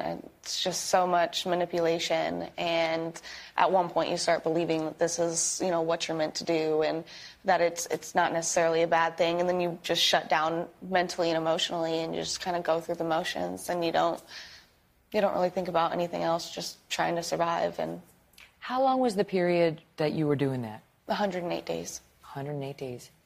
And the entire time, mom was fighting in every way she knew how to find her daughter, um, which was harder than, than it should be.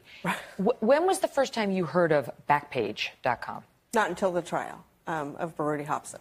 Okay, so you didn't know about that when you were searching for her because I didn't. Now this has been outed. We talked about it on our show when we did a show on sex trafficking, as it, it's basically a clearinghouse for for young girls who are for sale, and it's been operating in America for a long time uh, with impunity for far too long. Because they say, hey, it's not us. We don't place the ads. You know, we don't, we don't have responsibility over all the ads that come in here. And so, just before that, though, how was it you connected with the detective who said, I'm going to find her? So we were actually searching a different website for our daughter. We were searching um, Craigslist, who came before Backpage, and that's where we were looking for her. Um, and basically, we, we connected with the detective um, just through missing picture uh, want ads. Uh, we had were distributing um, flyers of our child everywhere and anywhere we could, um, and um, he. She had been arrested while she was missing, but they returned her to the pimp because they couldn't prove who she was. And um, when we when he saw her missing persons ad, he's like, "Oh, I've seen this child before," and that's when he started trying to to, to find her again. So, how did he find you? Um, they did a sting and acted as if they were somebody soliciting sex and uh, ended up arresting me in the hotel room. And, and did you know that he was there on a mission from your parents? Like no, this is. not at all. Can I just jump back one step? When the, the men, because we talked about this with the, the other women who spoke out about this, the men who would pay for, for you, pay. What was there a typical profile? Like, who were these guys?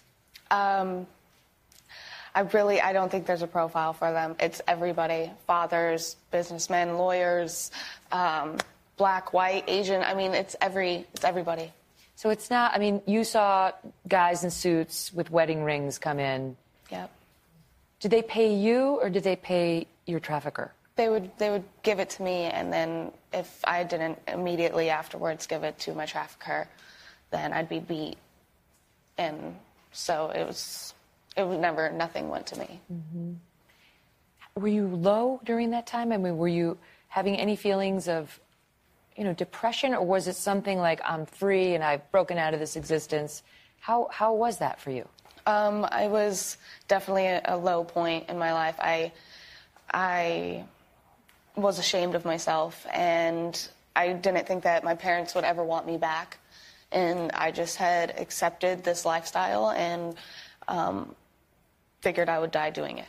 And we're back now with Jessica and her mom, Nicole. We have been hearing about how Nicole launched an eight year legal and legislative battle to get justice for her daughter after Jessica was sold for sex on Backpage.com.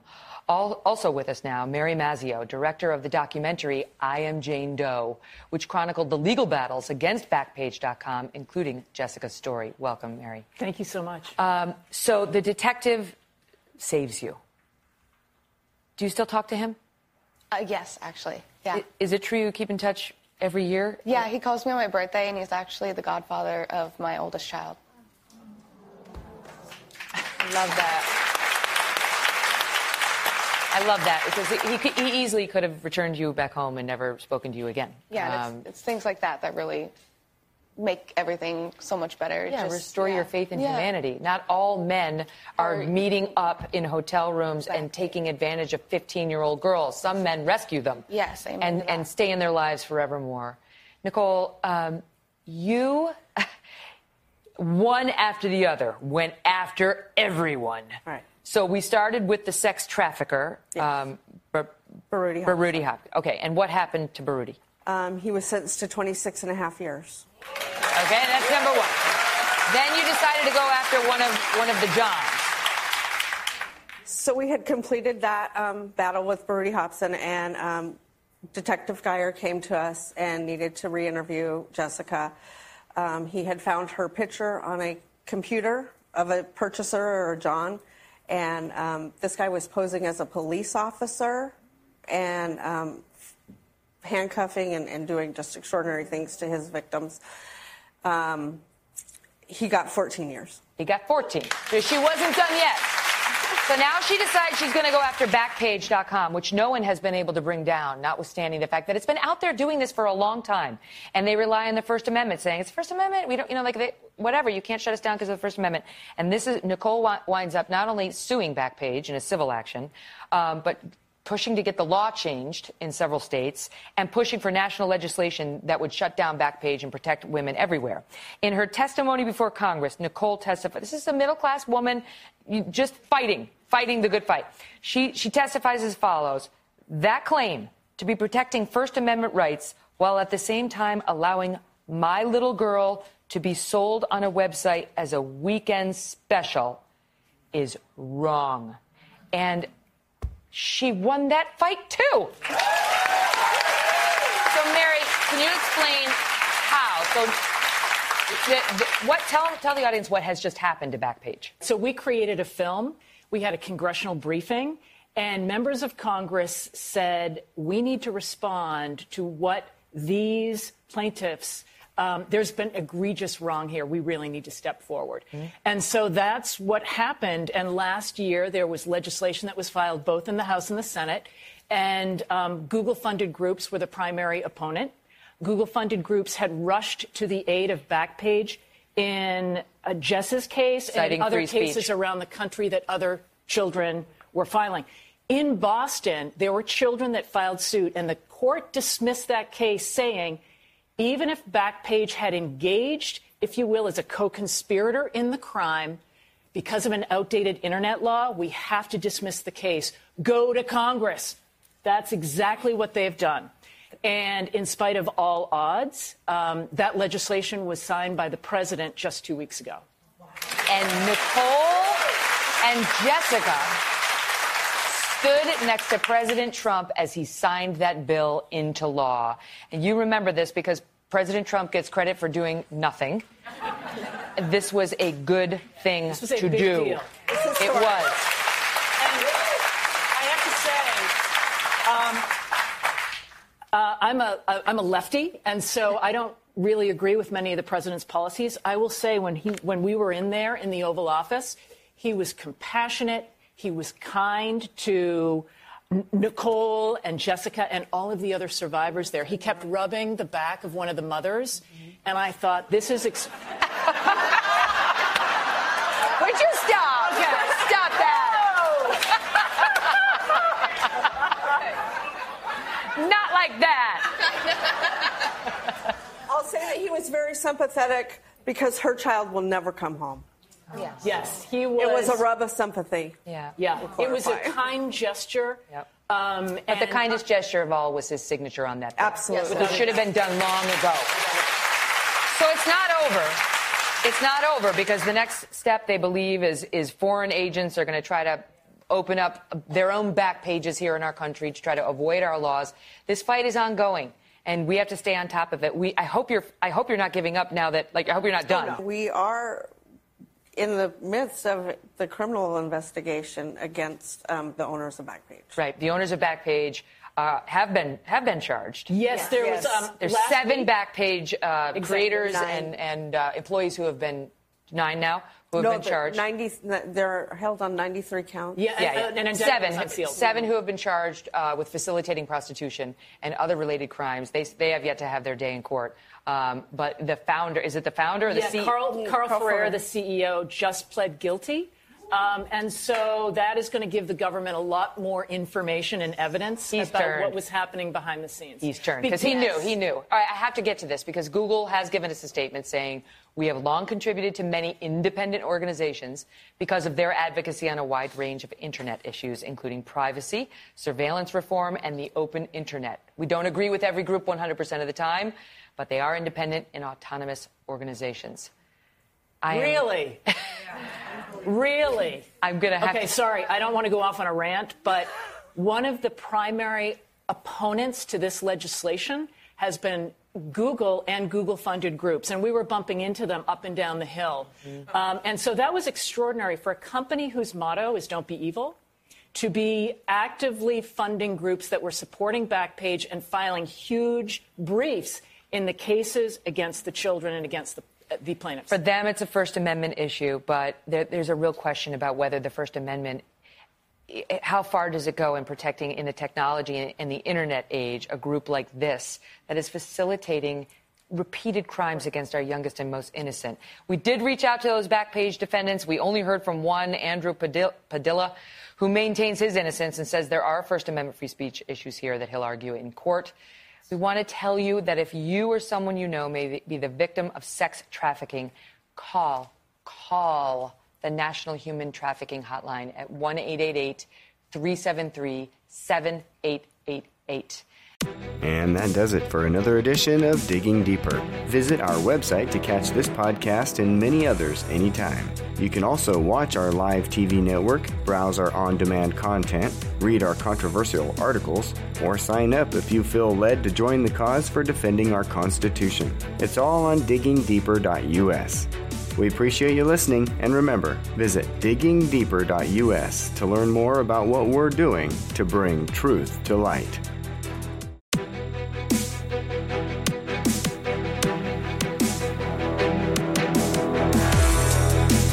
and welcome to another edition of Digging Deeper with Brian Hale. Brought to you by Hale Multimedia, website and mobile app development for over 25 years.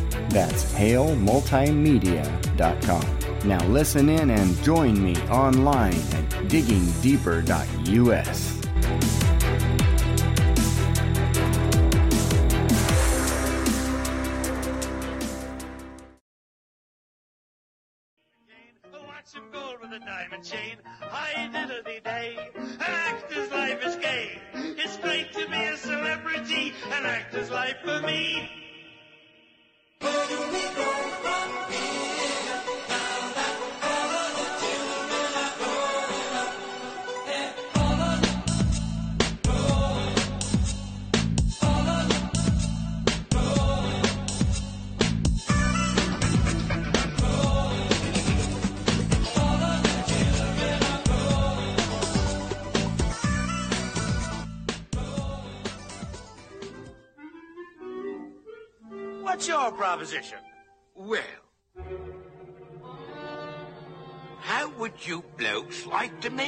real money? Well, and who do we have to, uh... No, no, nothing like that. You see,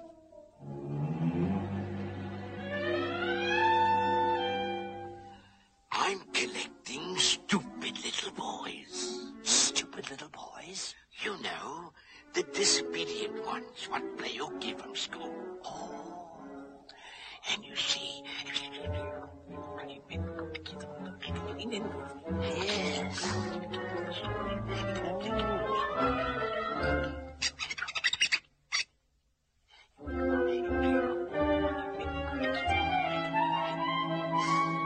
And I takes them to Pleasure Island. Ah, Pleasure Island.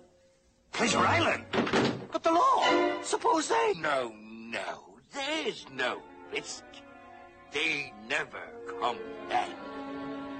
As boys.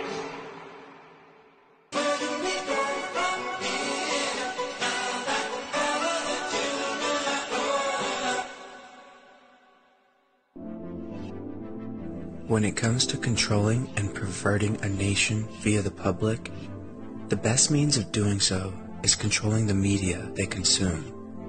Similar to mantras repeated daily and the positive effect it can have on your mood and well-being, the opposite is true as well. Hollywood, the cornerstone of all things perverted, uses similar tactics to control the public. From movies to shows, music, and news, Hollywood uses predictive programming and subliminal messages to sway the public into believing manufactured ideas as their own, therefore controlling a public into desired morals and behaviors. So who owns Pixar, ABC, Marvel, Lucasfilm, and the History Channel just to name a few? Disney. Let's explore how Disney manipulates the public in their favor. But first, let's learn who Walt Disney actually was.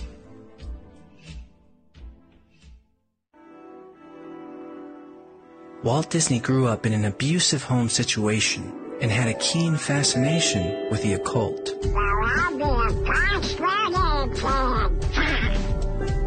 He was an anti-Semitic alcoholic who abused drugs and alcohol to battle his insomnia. Walt became a sadistic porn addict who enjoyed snuff porn films and his interest in children was far from altruistic. At some point, Walt became indebted to the syndicate and they owned him. Walt was a 33rd degree Freemason, the highest level in Freemasonry. He later named his private members club Club 33. Open since 1967, membership costs $10,000 a year and has a $25,000 initiation fee per person. Celebrities who belong to the club allegedly include Tom Hanks, Christina Aguilera, and Elton John, as well as a lot of influential businessmen and women.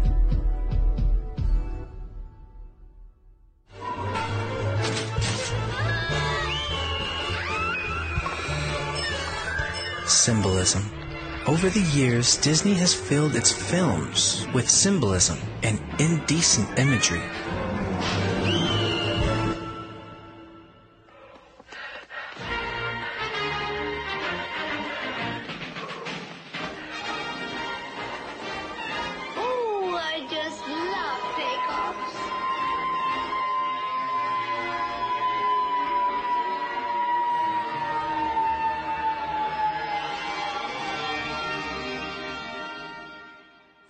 Put a picture of a topless woman in a child's film?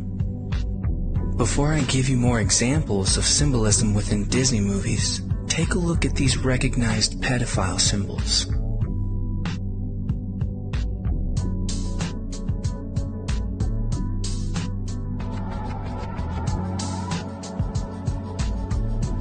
Elena of Avalor, Madagascar, Flight of the Navigator, Moana. It's a small world ride. There are also many other examples of indecent imagery with a sexual nature being used within Disney films, as well as occult and Nazi symbolism. Little girls have idolized Disney's princesses since the films began, and we were none the wiser of the background information on some of the characters. They created the characters, they chose their hair color, their eye color, their outfits, and even their ages. So why would they choose the following ages and storylines for these princesses? Snow White is 14 and she ran away to live with seven men. Jasmine is 15 and ran away and had a love affair with a street criminal. Ariel is 16, who also ran away from home and got married and sold her soul to do so. Alice in Wonderland contains a lot of symbolism. Follow the White Rabbit. April the 25th is Alice Day, originally known as Pedophile Pride Day. The day was devised by a pedophile activist during the 1990s to celebrate their desire to molest children. Pedophiles use this day to secretly boast in public about the sick world they live in, the mindset and the abuse of children.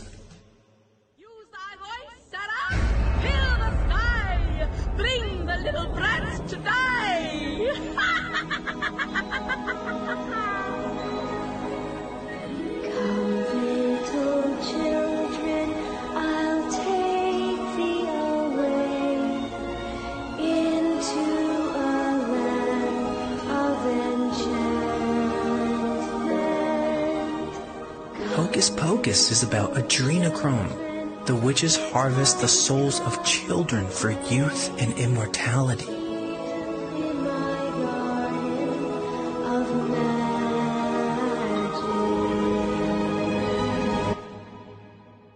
And the same with Monsters Inc. The screams and fear of children is harvested for power.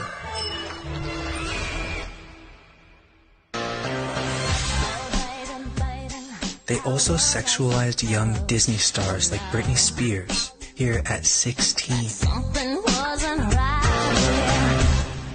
and Miley Cyrus aged 15.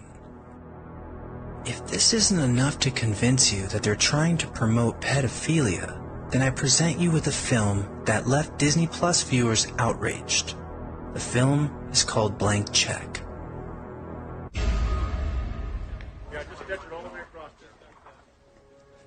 Wait a minute.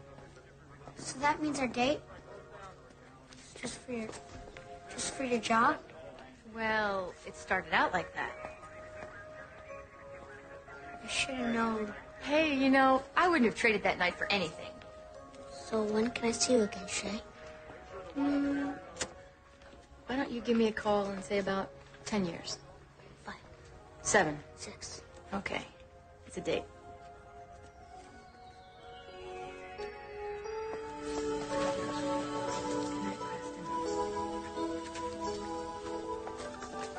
Preston! Disney owns one fifth of the media in the USA. Here's all the companies they own.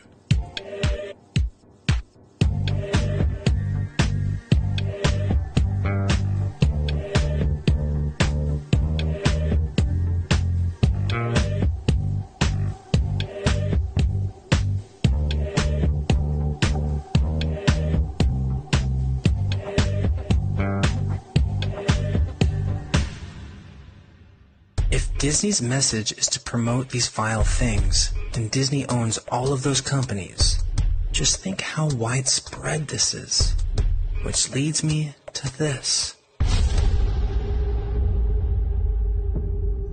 I've had the story for three years. I've had this interview with Virginia Roberts. We would not put it on the air. Um, first of all, I was told, who's Jeffrey Epstein? No one knows who that is. This is a stupid story. Um, then the palace found out that we had her whole allegations about Prince Andrew and threatened us a million different ways. Um, we were so afraid we wouldn't be able to interview Kate and Will that we that also quashed the story. And then, um, and then Alan Dershowitz was also implicated in because of the planes. She told me everything. She had pictures. She had everything. She was in hiding for 12 years. We convinced her to come out. We convinced her to talk to us. Um, it was unbelievable what we had. Clinton. We had everything. I, I tried for three years to get it on to no avail, and now it's all coming out, and it's like these new revelations, and I freaking had all of it. I, I, I'm so pissed right now. Like every day, I get more and more pissed because I'm just like, oh my god, we it was um, what what we had was unreal. Other women backing it up. Hey, yep. Brad Edwards, the attorney, three years ago, saying like on like we there will come a day when we will realize Jeffrey Epstein was the most prolific pedophile this country has ever known. Why would Disney, ABC, want to hide the Epstein story? Maybe it had something to do with the fact Richard W. Cook, chairman of the Walt Disney Studios, was on the Lolita flight logs along with two unidentified females. Or maybe it goes deeper than that. Disney cruises were running excursions to Little St. James Island. This provided the perfect cover for trafficking child sex slaves to Epstein's Pedo Island for the elites to abuse. Step 1 Fill a cruise ship with thousands of children. Step 2 Add a few dozen slaves for transport. Step 3 Take ship to destination island and unload. No one notices unaccounted slaves arriving at their destination and no one questions regular trips of ships full of children to your island. Isn't it all starting to make sense? Disney is a huge child trafficking and sex cult. Ghislaine Maxwell, September 13th, 1985. The Mirror organized a Disney Day out of the kids at Lord and Lady Bath's Longleat House in Wiltshire. A great fun day in which Ghislaine Maxwell presented a check for the Save the Children Fund. Save the Children? We all know that was the last thing you were doing.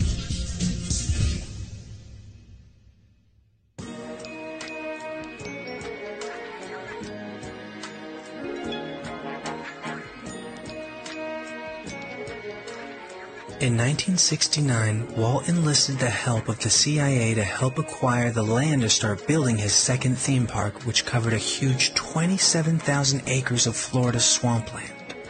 His main CIA contact was William J. Donovan, aka Wild Bill, aka father of the CIA.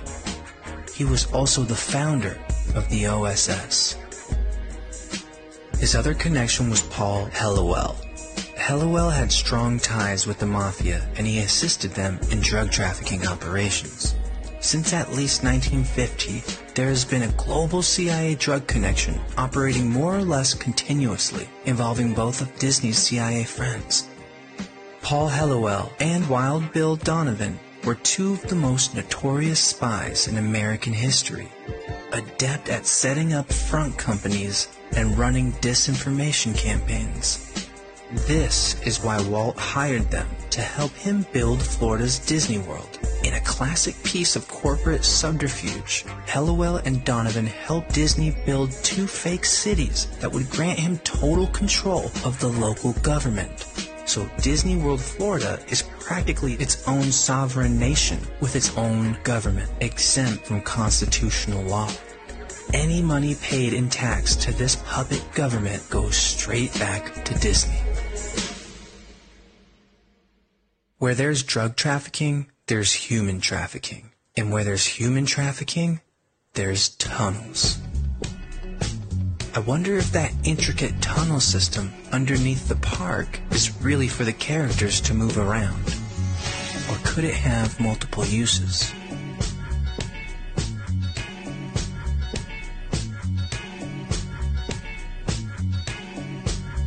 Jim Willie says that 700 children a year go missing in the sovereign nation of Disney World in Florida.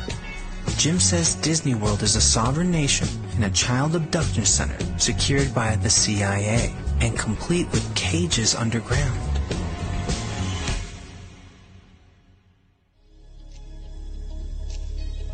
Cast members. All employees of Disney are referred to as cast members. There have been multiple arrests made on cast members for inappropriate involvements with minors. In 2019, Disney's VP Michael Laney was sentenced in a child sex abuse investigation. James Gunn was kicked off the Marvel franchise after numerous tweets featuring comments on pedophilia, rape, masturbation, and other sexual taboos were brought to the attention of Disney executives. Gunn had characterized the tweets as shocking jokes, but they suggested an unhealthy fascination with sexual acts involving children. In 2019, they rehired him. There have also been many investigations and arrests on Disney Park employees, such as this case involving an eight-year-old girl. I dread to think of how many children and child stars have been the subject of abuse to Disney cast members over the years. Bella Thorne was brave enough to speak out on the abuse she received while working at Disney in the following clip. It, it is what it is. Like it's like anything in my life. I mean, if you read the book, you'll be like, Haha, transitioning from Disney into this was fucking easy. I don't know. Getting molested for fucking from your six to your fourteen seems like way harder circumstances. Or being physically abused all the time seems like a much more difficult situation than fucking have paparazzi following you since you were twelve. I don't know. I was still being molested when paparazzi were still fucking following me. So it's pretty hard in my mind to think about these big flashlight photographs and everyone thinking they know me and talking about me, but having no idea the type of mistreatment that I was still dealing with at that time, that everyone around me saw and did nothing. So I don't know. You tell me what's so hard. Because that to me, way harder than any other of this other shit that I do on a daily basis. Now that we are seeing how blatant the entertainment industry can be at attempting to normalize pedophilia, we are becoming stronger in our discernment. Recently, the Netflix original Cuties broke boundaries by casting 11 year olds as dancers who are sought after by creepy older men. People are canceling from Netflix in record breaking numbers. In today's political climate, many people are coming to realize that the massive underground network of child sex trafficking has and continues to reach its final halt.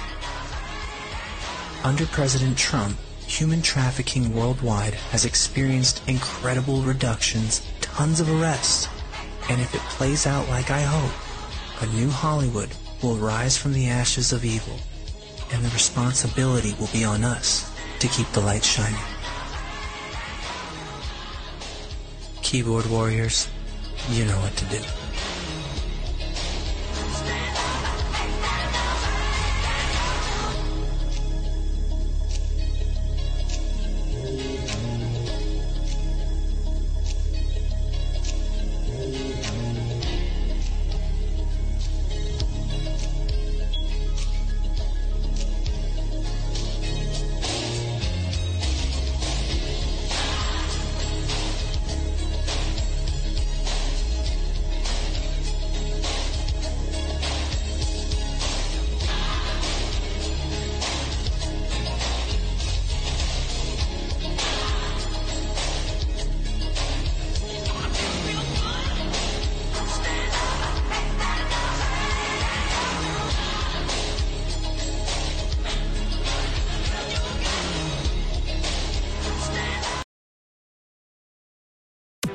And that does it for another edition of Digging Deeper. Visit our website to catch this podcast and many others anytime. You can also watch our live TV network, browse our on demand content, read our controversial articles, or sign up if you feel led to join the cause for defending our Constitution. It's all on diggingdeeper.us. We appreciate you listening, and remember, visit diggingdeeper.us to learn more about what we're doing to bring truth to light.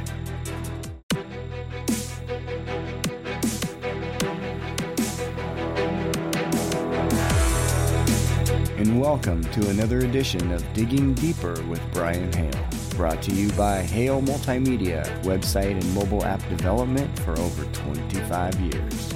That's halemultimedia.com. Now listen in and join me online at diggingdeeper.us.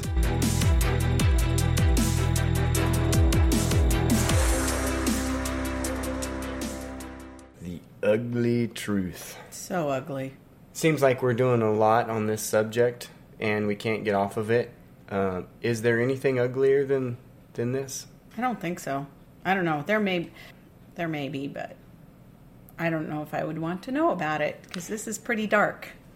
You know, there are certainly a lot of things that are more gory to think of, and there are more videos that we could probably show that would just blow your mind that would be sicker than than what we're talking about. But what what we're trying to bring to the surface here is something that since it is so obscure and hidden and accepted, that is why it is the fastest growing crime in the world.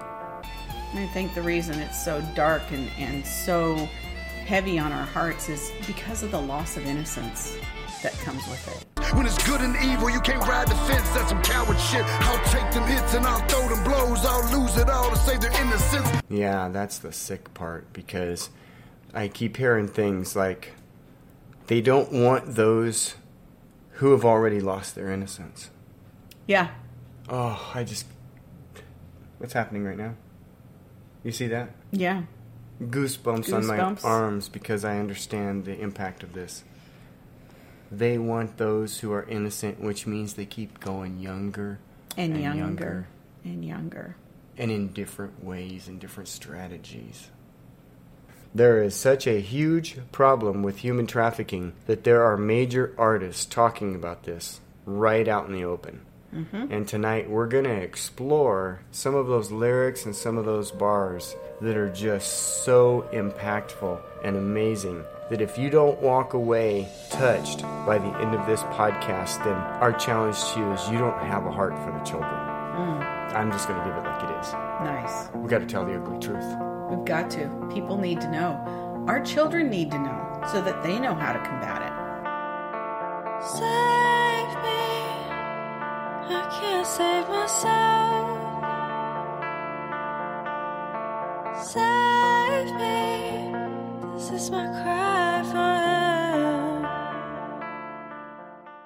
So, what is human trafficking?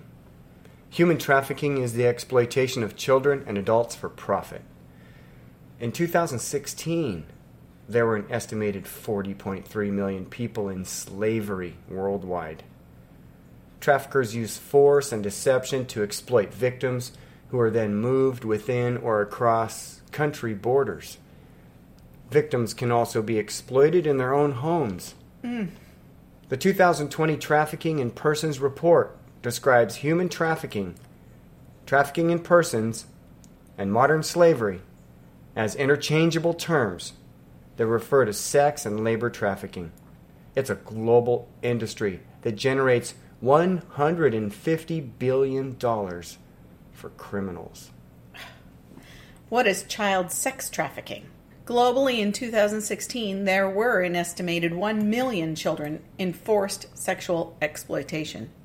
The National Center for Missing and Exploited Children defines child sex trafficking as a form of child abuse that occurs when a child under 18 is advertised, solicited, or exploited through a commercial sex act. A commercial sex act is any sex act where something of value, such as money, drugs, or even a place to stay, is given to mm-hmm. or received by any person for sexual activity. Mm-hmm. There are misconceptions about how child sex trafficking occurs. Children being forced into the back of a van by strangers does happen, but these are not always trafficking cases, and victims are more likely to know their traffickers. Family members, romantic partners, and friends are usually behind the commercial sexual exploitation of a child, and traffickers don't always use force. Deception and threats are common ways they lure victims, grooming vulnerable children over time. Yeah, that's the biggest thing. I think the biggest misconception, right, is that, oh, there aren't a bunch of people swooping children up out of the toy store. Right. Right? Or off the streets. Or off their bicycles like Amber Hagerman. Right.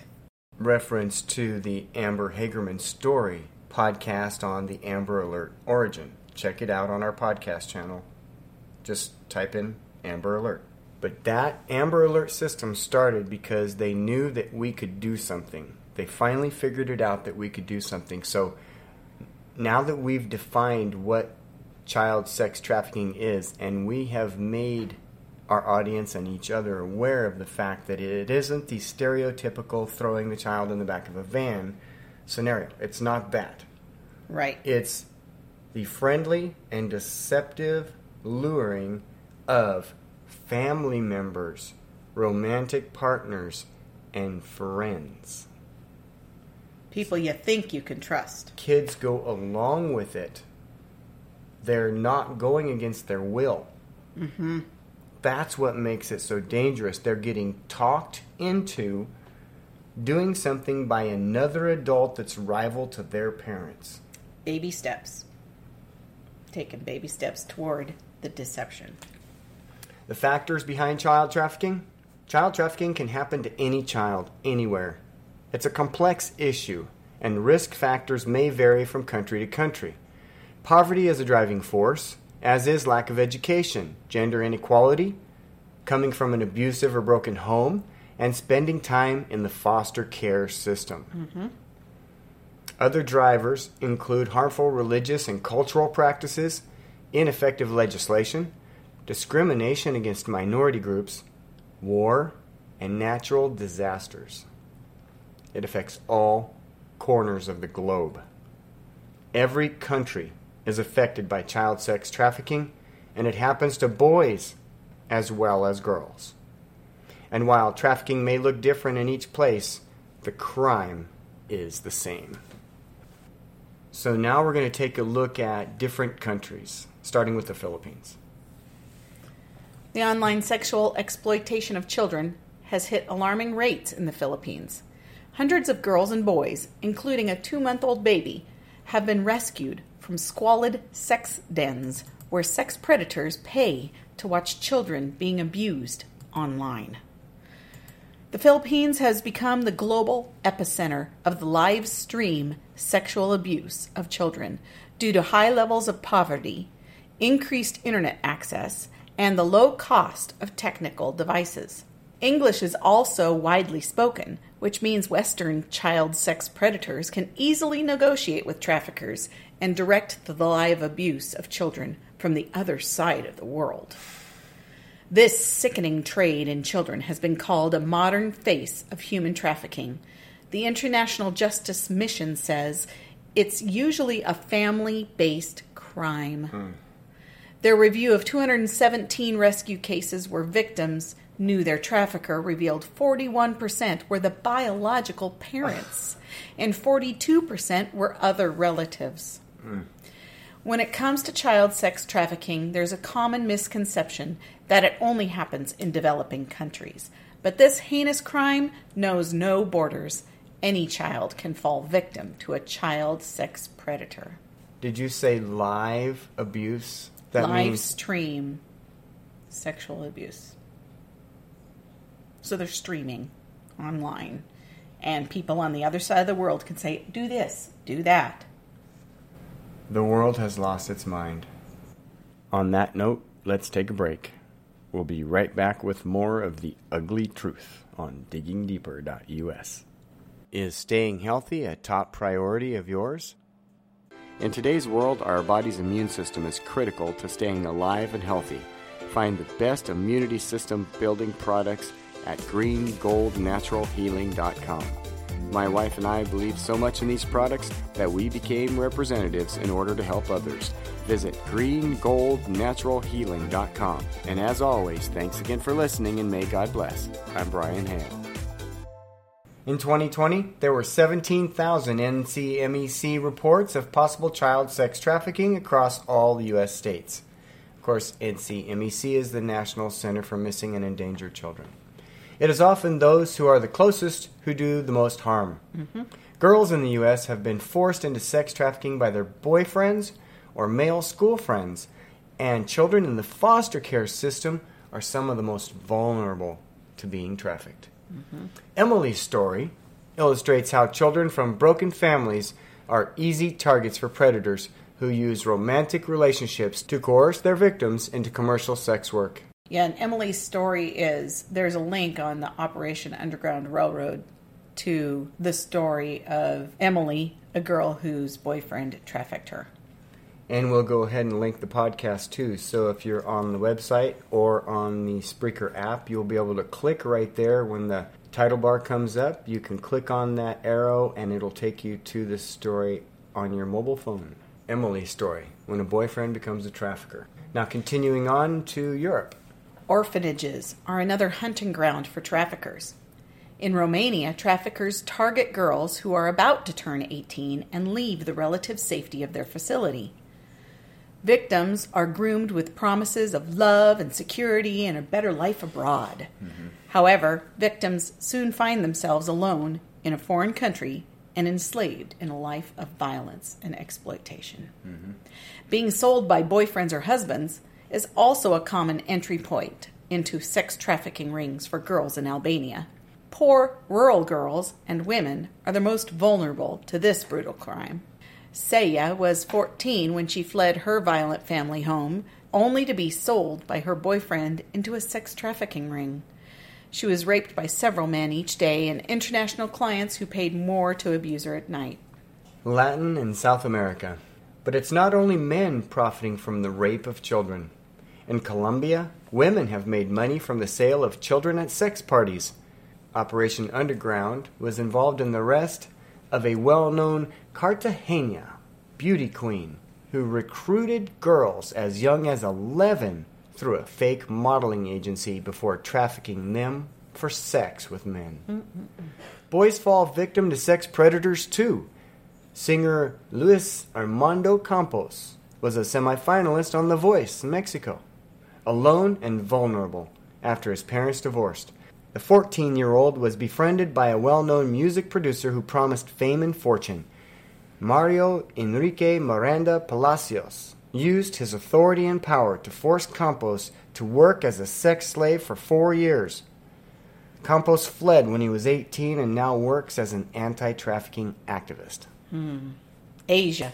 Operation Underground Railroad was also involved in another high profile raid in February 2021 in Thailand. Danudect Sanukau was owner of one of Thailand's best known child modeling agencies, who has been accused of using the business to recruit and sexually abuse children before distributing videos and images of his sickening crimes. Documents seized revealed more than 8,400 children had been with the agency since 2013, and about half a million files of child sex abuse material were found. Ah, these countries just keep going on here. Australia. There are an estimated 2,000 victims of modern slavery in Australia. Between 2016 and 2017, 47% of modern slavery referrals to police related to forced marriage, and 13% were for sexual exploitation. However, Anti Slavery Australia believes only one in five victims is detected. So, really, that would be 10,000 victims if it's only one in five detected. Correct. Despite the criminalization of early and forced marriage in 2013, the number of cases is escalating. The common trend is for Australian girls to be sent overseas and forced to marry, and then the perpetrators, usually the child's family, face human trafficking charges if caught. Yeah, it says early and forced. Early and forced marriage. Modern slavery is a 13.1 billion industry in Africa. and 8.9 billion comes from sexual exploitation. Thousands of women and girls have been enslaved in West Africa by an ancient practice known as trokosi. If a family member commits a crime, a preteen or teenage girl is sent to a shrine to atone for their relative's sin. Girls are forced into domestic servitude and used as sex slaves by the priests. Oh my, talking about the priest, that reminds me of a song from the 1990s from Queensryche called Spreading the Disease. Let's listen in for a minute.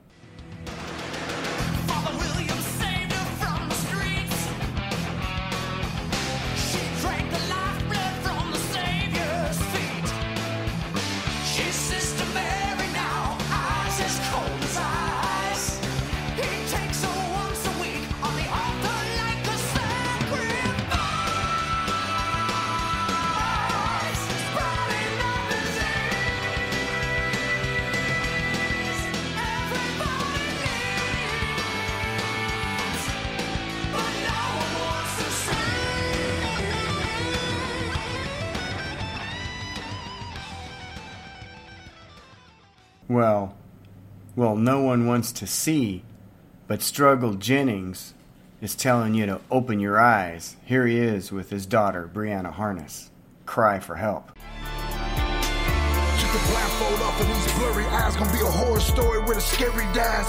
Angels fly with their guns out, causing hell of fire when Mother Mary cries. I heard the lies, but I seen the truth. They gonna silence you if you bring the proof. They gonna call you crazy when you call them out. They try to box us in, but we can box them out. Don't dare ask me what I'm talking about. If you ain't listened yet, then you'll never hear it. We gonna pray to God and we gonna stand up. Got an army here. I know the devil fear. Yeah, the future's clear when you know the past. And that train is coming and it's rolling fast. Gotta fix the path that's on a broken track. There's no time for us to be holding back. Now we need some leaders to wake up the sleepers. Make believers out of non-believers. Let freedom of speech ring through the speakers. Take the filthy rich to the cleaners. Shine our light, baby, high beamers. Don't let sex crimes be a misdemeanor. Protect these babies from these sickening creatures. I refuse to sit and watch from the bleachers. Huh?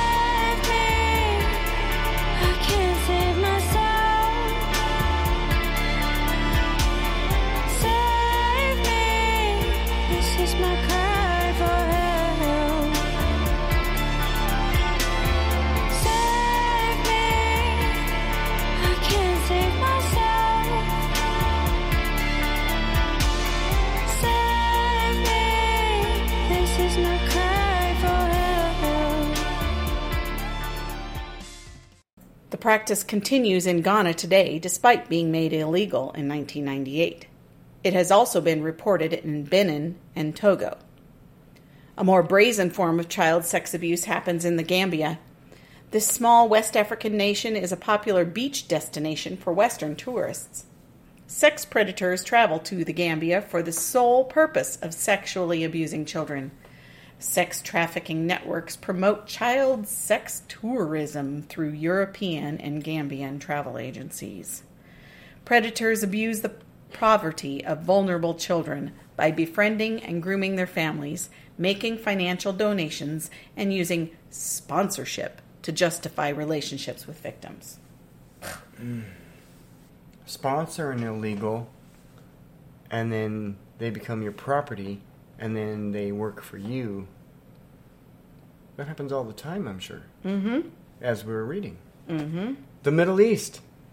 A 2013 report from Egypt exposed the evil practice of trafficking girls as young as 11 under the pretext of marriage. Wealthy male tourists, often on holiday with their wives and children, trawl the streets in their luxury cars looking for children to marry. Marriage brokers are quick to seal the deal, even offering a delivery service where buyers can view a selection of child brides at their luxury hotels. Mm. These sham marriages can last anywhere from a couple of hours to years.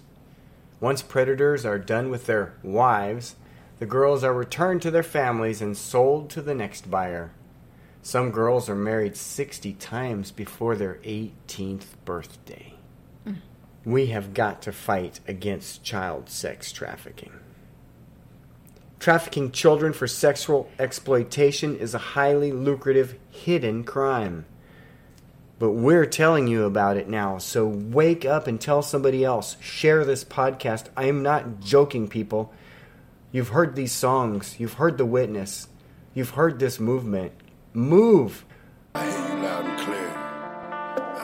I'm a patriot and I'm a patriarch, but I'm a father first and I'ma play that part. Gonna stand for mine and never bow or buckle there for anybody that ever get in trouble. Yeah, storm is brewing, I can see them clouds, hear the children crying, baby, clearing loud. Shine a light on shadows, I'ma clear them out. Don't wanna hear the truth, you better hear them now. For it hits home and it's too close to the night of facts that you've been running from. I made it through hell just to show and tell all the lost ones where I've been coming from. My number one is my household and my family, always been my saving grace. There's a war right now and it's taking place and you bite your tongue so you saving face. I'ma yell it loud, this my battle cry on this battlefield. I'll take my consequence. Yeah, it's common sense. When it's good and evil, you can't ride the fence. That's some coward shit. I'll take them hits and I'll throw them blows. I'll lose it all to save their innocence. I'll deliver this with some diligence, cause your ignorance makes us different.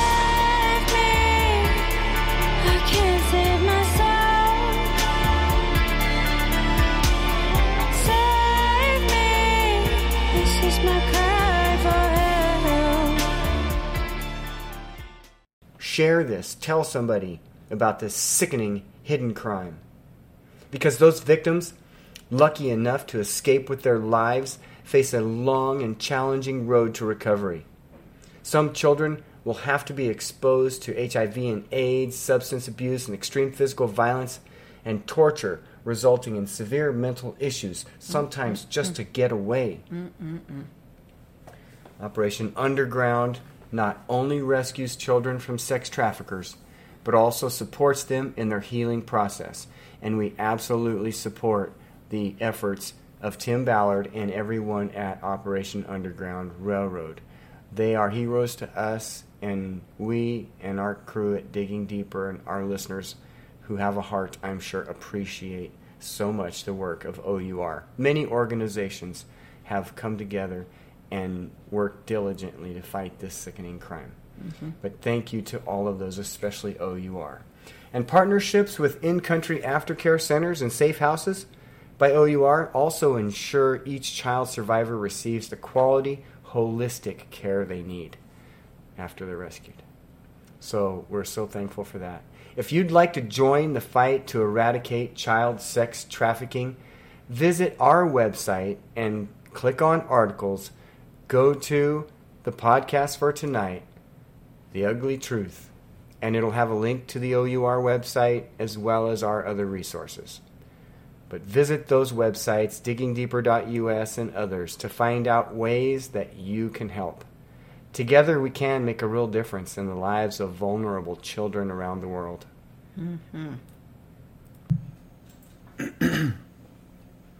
And please visit the YouTube and please support these artists Struggle Jennings and his daughter Brianna Har- and please support these artists that you heard in this podcast Struggle Jennings and Brianna Harness, as well as Queensryche from back in the 90s, off of the album Operation Mind Crime. Struggle Jennings and Brianna Harness were singing Cry for Help from their official music video off of their newly released album, Troubadour of Troubled Souls. And thank you again for supporting this podcast, these artists, and especially the movement to stop child sex trafficking. Thank you. And that does it for another edition of Digging Deeper. Visit our website to catch this podcast and many others anytime. You can also watch our live TV network, browse our on demand content, read our controversial articles, or sign up if you feel led to join the cause for defending our Constitution. It's all on diggingdeeper.us. We appreciate you listening, and remember, visit diggingdeeper.us to learn more about what we're doing to bring truth to light.